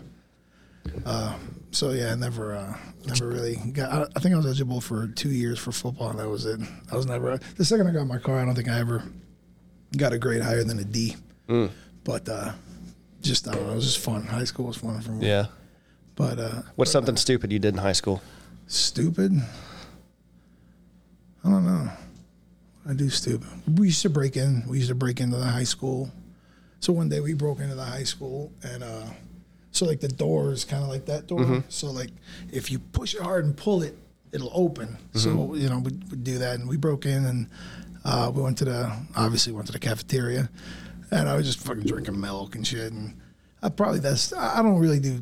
I never really did stupid things because I've always kind of I learned young that hey, there's there's uh for every action there's a react. You know, there, Sure. there's it's kind of like that Montessori school. What, what's their uh, philosophy? You know, do whatever you want, but understand that there's uh there's recourse to everything you do. That's, Yeah. which is an interesting way, but but I learned that young, and um. So I never did anything too too stupid. Probably that was it. We, we used to break in to play basketball, never to steal anything, but when they were like, "Hey, fuck, let's go to the cafeteria see if they got anything to drink," and I mean, we just drank some milk. That was about it. but no, nothing really too dumb, actually. No, Oh, it's all coming yeah, back. no, we used to It's- put gas in the in the squirt guns and shit for Halloween because we we heard the what was it the this year Halloween came out the Geto Boys is that what it is the Geto Boys yeah so uh, so we learned from that song hey we'll put gas in Halloweens and shoot pumpkins and actually I did some stupid shit That's hilarious. yeah, and then the cops actually pulled us over that day, that night. And I don't know why they pulled. We were fucking morons, but um, the cop pulled us over, and uh, and me like the idiot. So the cop took the uh, the squirt guns away. I think they were like super soakers back then. I don't know what they were back then, but uh, so I was like, officer, listen, don't shoot your buddy with that. That's not water in there. Well, what the fuck is in there? I was like, there's gas. What the? F-? So uh, he just yelled at us, you know. And, you guys fucking idiots. Like, yeah, we just wanted to fucking. That was probably the dumbest non-thinking thing I did, but My, my my first car I bought from a buddy of mine. Uh, it was a 1989 Mercury Grand Marquis, big body. The know? Grand Marquis, the, Yeah. the the front was uh like kind of slanted. Yeah, yeah, yes, yeah. It's a big body, big body. Yeah. Yeah, so I had one of those. Uh, so I bought. The, he, he he wanted uh, two. 250 for it, but I paid him uh, 245 because I ain't no bitch, you know. Yeah, of course. Yeah, you know. But yeah, so we would we would drive. I would get off of work at Checkers here in Ocean Springs. Okay. Oh, and- so you're ra- you were raised. yeah, here? yeah, yeah. Okay. And that car didn't didn't have brakes originally. I had to work another two weeks in order to to, to get paid. So Right. uh, so I was driving, holding the emergency uh, or the or the parking brake release, and using the parking brake Yeah. to drive around. So I'm I'm, I'm driving like this, totally unsafe, but. Got the brakes fixed, and then me and my friends would would drive around. And the one of the stupid things I did, just drive through people's yards, Yeah. like an well, asshole. Yeah, we did that shit all the time. We would Well- we would go on the roof of the car Yeah. and see how long you can last. We were fucking absolute idiots. Like yeah, that shit. Well, we get, we did it one time, and, and we get pulled over, and the where the intersection with the hospital is right there. It didn't used to look like that. It, was just a single like kind of four way uh, type of thing, and there was like a housing area. Well, that's now a housing area. You know, that's that's built back there, but we get pulled over back there, and the cops like uh, we got reports of uh, a car driving through other people's lawn. You know, and and we're like, really?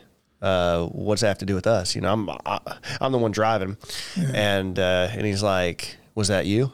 And I said, no, sir. He's like, what are you doing out here? I'm like, well, I just got off work. I was I was still wearing my Yeah. uniform, and uh, we just you know I just got this car. I'm just kind of driving around. I'd had the car for a long time, and he's like, okay. And he leaves. And that was it. And so he drives off, and, and I look at my friend, and I can see that there's grass on the front hood, Oh, right? yeah. And and I said, I got to get out and look at the car. Yeah. And I get out there, and there's like dirt, grass clumps everywhere. Like this cop just did not want to do any paperwork. Yeah, That's the yeah, issue, you know. It was, yeah. it was the end of the shift. He just wants you to admit it. Like, kid, don't fess up to this shit. I'm about to go home. Yeah. Yeah, there was actually there was one time where uh, so we used to bet on sports all the time. My buddy's dad would put in the bets for us. I- Okay. I mean, he was like terrible example, but he was like, "Hey, what do you guys want to bet? Parlay, blah blah blah." So there was a time where we were just just murdering. Like me and him couldn't lose. We were hitting parlay straight bets, and and his dad was like, "Yeah, whatever." So he was kind of piggybacking on us, but it was uh it was um Christmas time about this time of year. I think I was seventeen. Uh, no, no, no. My father was. I was. I was just just sixteen, and um, and uh, we get pulled over. So, so we're driving, and then the cop car goes like this. So I go around the cop car, and then he slows down because he saw me getting behind him because I just was trying to go fast, and and um, so he pulls us over, and I got I got about five thousand cash on me, sixteen year old five thousand cash, and uh, so the cop's like. I forgot what I did. I think I slowed down. I did some kind of fucking maneuver with the, Yeah. the cop. Got fucking pissed. Like, just pulled us over. I was like, look, I was just trying to go your speed. You know, we're kind of in a hurry. So uh, he goes, get out of the fucking car. You know, I was a fucking punk back then. So um, he puts me in handcuffs, throws me in the back of his car. He goes, it's fucking Christmas time. You're driving like an asshole. Don't drive. You know, the last thing anybody wants is accidents, and you just fucking just rip me a new Yeah. asshole. But let me go. so my buddy, I get back in my car, and you know he me before he handcuffed me. I get back in my car and I'm like, my money's gone. I was like, this motherfucker stole my money. I said, I said, George. I was like, this motherfucker stole my money. What are you gonna do? I was like, he ain't getting my fucking money like that easy. He's like, dude, you can't say nothing. You're gonna get arrested. I go, there ain't no fucking way I'm letting this guy steal five thousand. So uh so I get out of my car. I'm kind of sheepishly walking over because I don't know what to do, you know. But I'm not, you know, I'm not a punk. I'm not gonna let someone take. Yeah. I don't give a shit what you. Car- and it's funny because during this time, it come out that the Hollywood Police Department was the most corrupt police department like in the whole state. It's Hollywood, Florida, right? Hollywood, Florida. Yeah. So, so uh, I uh, just scratched myself. But that, so I, I go to the cop. I say, officer, I go, thank you for letting me off. I appreciate that. But uh, did you did you mistakenly take my money and not give it back to me? He's like, what are you talking about?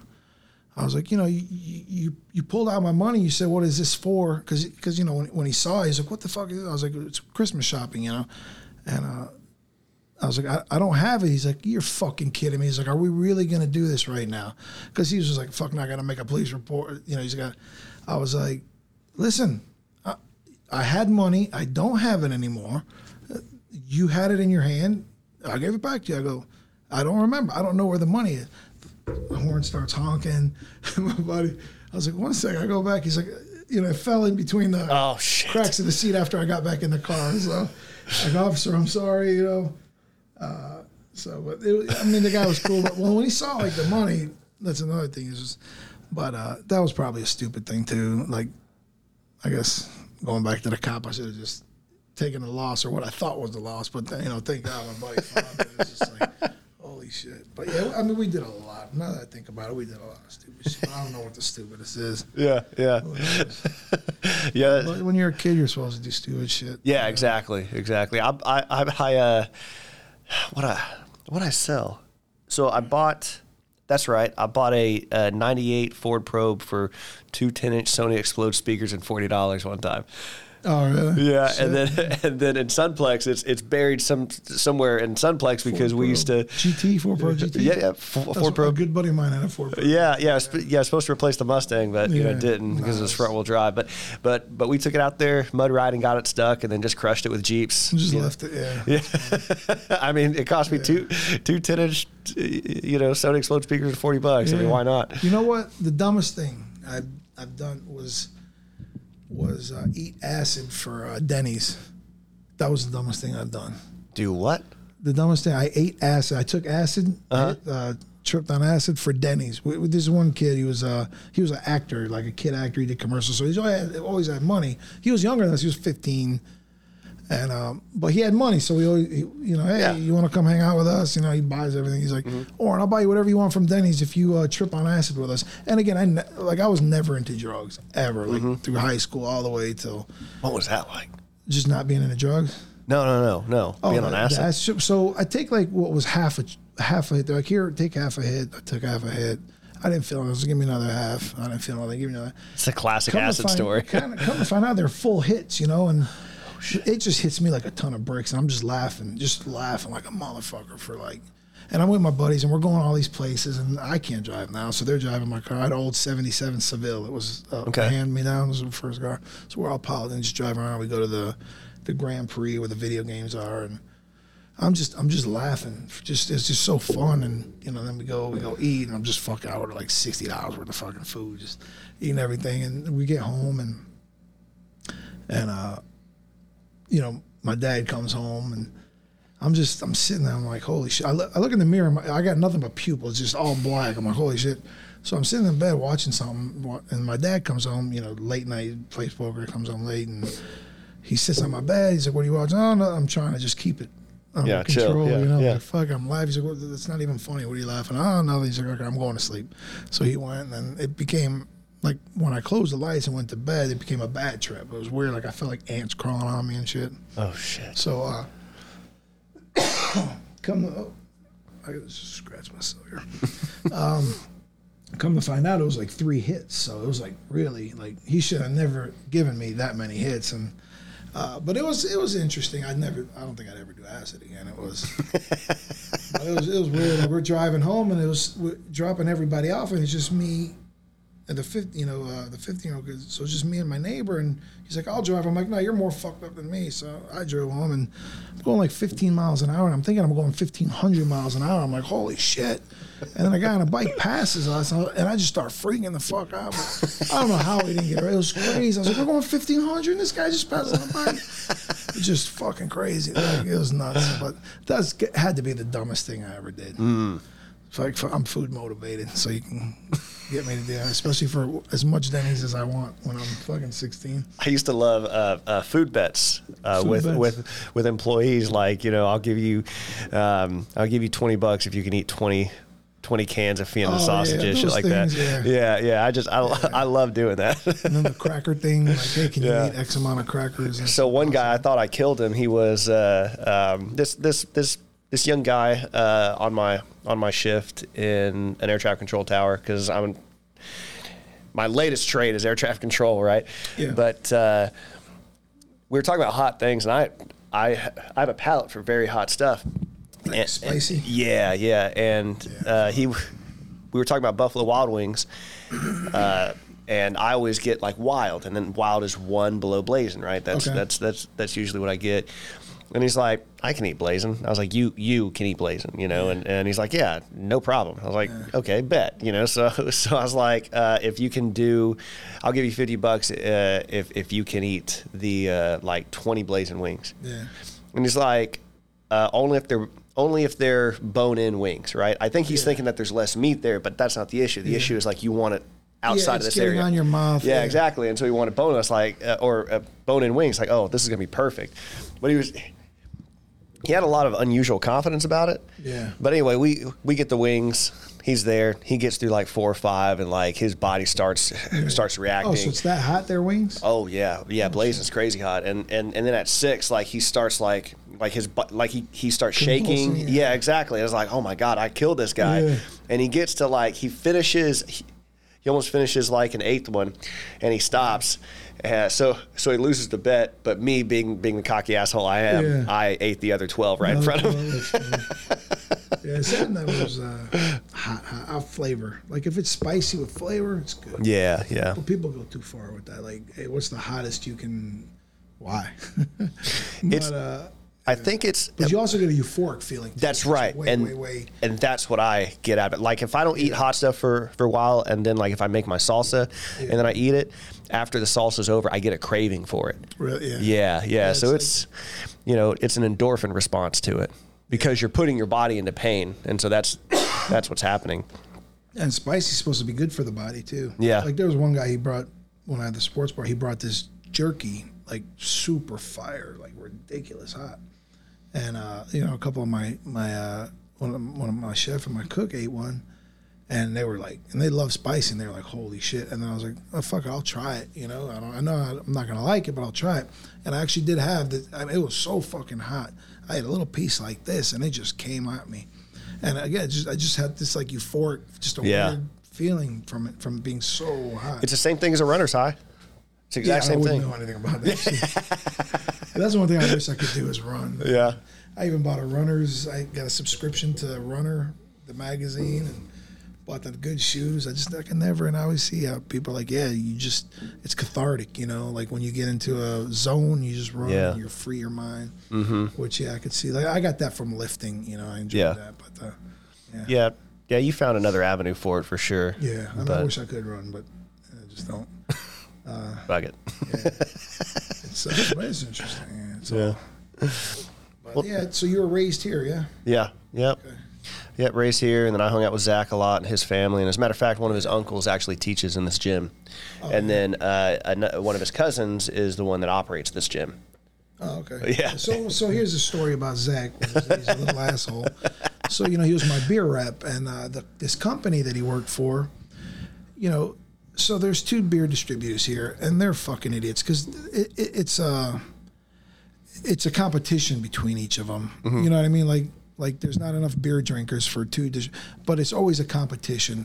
Which one of them they really don't give a shit, you know. But the other one, it's like they're trying to just bury this other company for wh- whatever reason. I don't know. Yeah. So when uh, Sweetwater came to town here, um, you know, I had four, uh, 39, 44 taps, 43 taps. I built a huge tap wall, you know, and then I had I had more on a, you know, on a on a beer cooler. Uh, so I had 30, 44 taps, and um, so Sweetwater come to town, and then they said, hey, you know, if you want Sweetwater, you got to take away a few of their taps. I was like, well, they only have 10 and you have 23 on my wall. Plus, you know, whatever these extra ones are just whenever we have extra. I was like, just, we have enough. I was like, don't worry about it. I was like, this is a bad, they're like, no, no, no, you know, you have to, we have to take one of their taps away. I said, look, that's not happening. So Zach's like, I, I said, Zach, that's not happening. I was like, it's, you're being ridiculous. He's like, okay. So one of the main guys come and starts talking to me and he's like, hey, well, look, Oren, you know, we, we, we've been crunching numbers and, uh, you know, uh, these are the numbers that we have. I was like, well, I don't care what numbers you say, you know. I was like, and I, I don't really, because you don't know what my other numbers for my other beers are. Sure.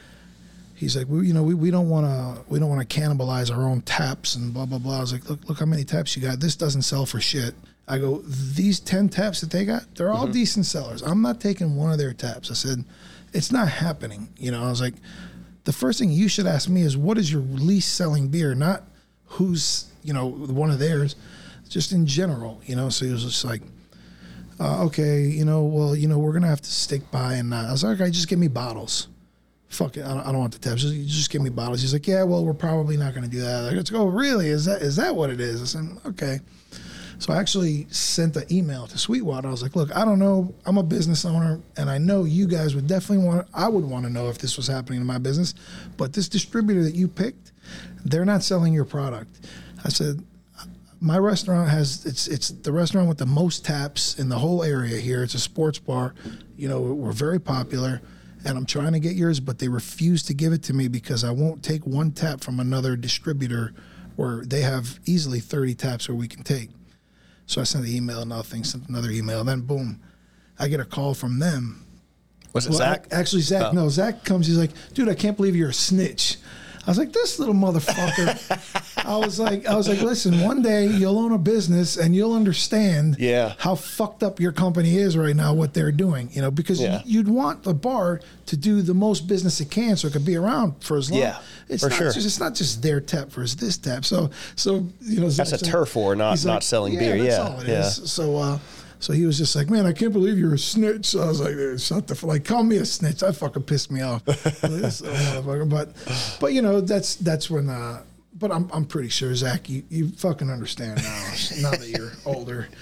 But uh, He's also with a different company now. Um, no, yeah, yeah, he's a with much better big company. Yeah, yeah, yeah, Well, no, that company's not. Well, it was rented. Well, anyways, so the the CEO of Sweetwater ended up, you know, calling this distributor, and then the the second guy in charge comes to my, hey, I'm blah blah blah with this, and I'm like, yeah, well, I'm busy now. It's Super Bowl Sunday. You're gonna have to wait. Like, I don't know who the fuck the guy was, and he was like the VP, and he's like, listen, we want to apologize and start on, a, you know, whatever we want to brush whatever we had under the bridge. I was like, we didn't have shit. I said, you have a problem. I said, I don't have a fucking problem. That's a that's a y'all kind of thing I right now. like, Yeah. "Ain't no we. I was like, I, I want to buy something from you, and you're saying no. So, um, so then the owner of the dis- distributor and then the vice president of Sweetwater actually came to the bar, you know, and so the dude gave me his card. He's like, listen, any any problem? He's like, whatever you want from Sweetwater, you let me know. You get whatever you want. And, you know, the owner apologized and all that, and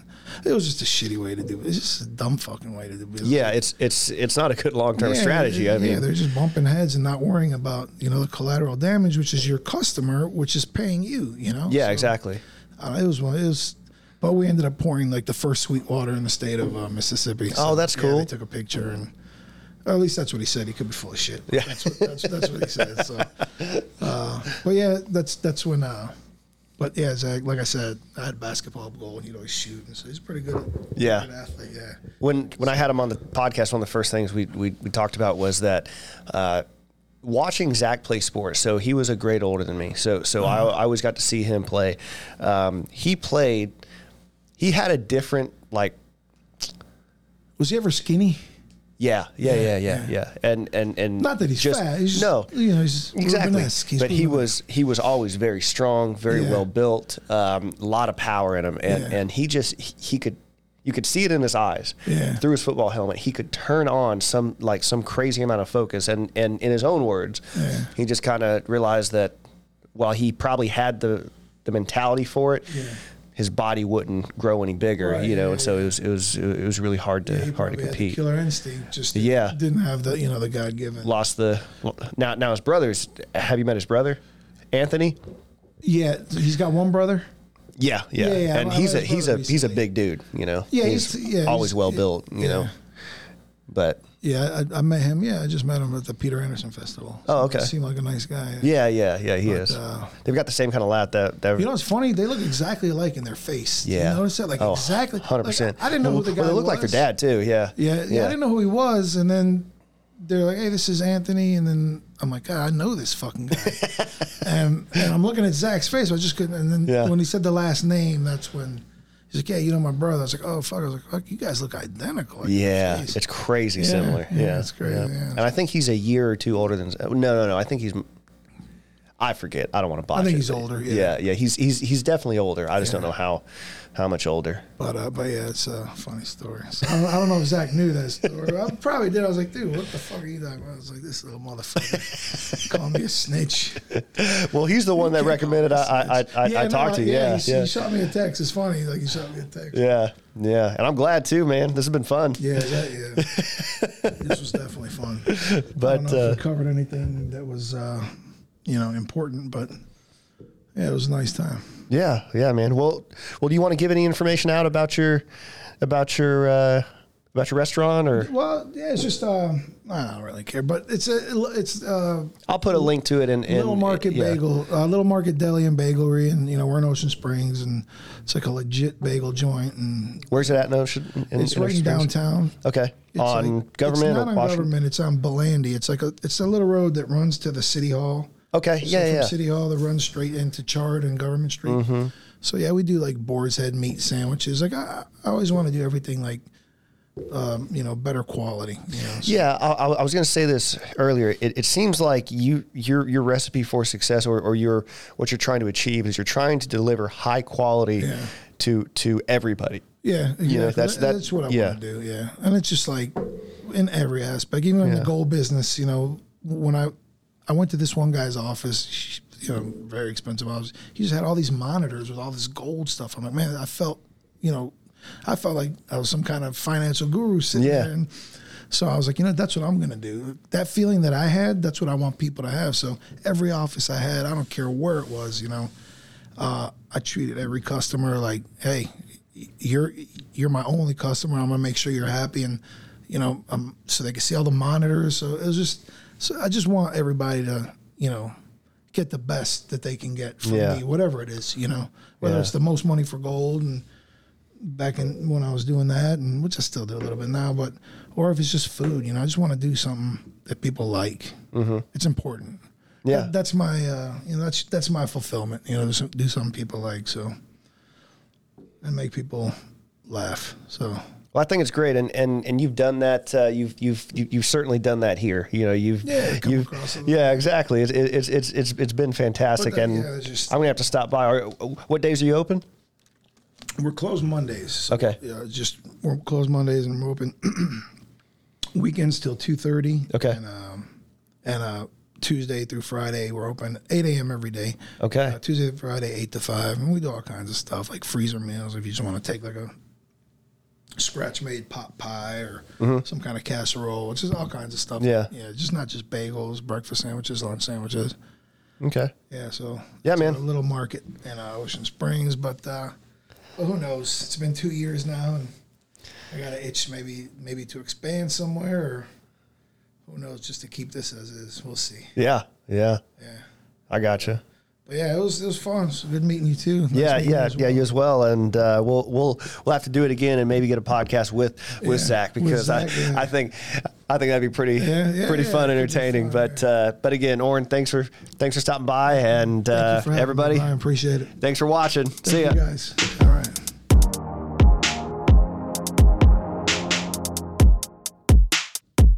Everybody, I hope you enjoyed that episode. I certainly did. And if you want to follow uh, more and hear more, you can check us out on any of the major podcasting platforms. We're on Apple, Spotify, Google, Stitcher, everything. You can also follow us on social media. I've got a YouTube channel, so search for Shop and Chivalry.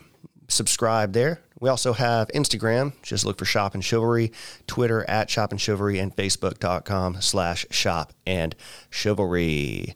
You can also shoot us an email at administration at Shop and Chivalry if you'd like to be on the show or suggest somebody or give more direct feedback. You can also find that link on our website, shopandchivalry.com, where I have all my ramblings about the show, what the show means to me, that that particular episode. I've got a blog, other media on there as well, as well as embedded players. So you can play the shows and the videos for those that, that have video as well. So uh, again, thank you for all the love. I appreciate all the feedback. It's been wonderful. I'm having a great time. And uh, yeah, much love. All right. See ya.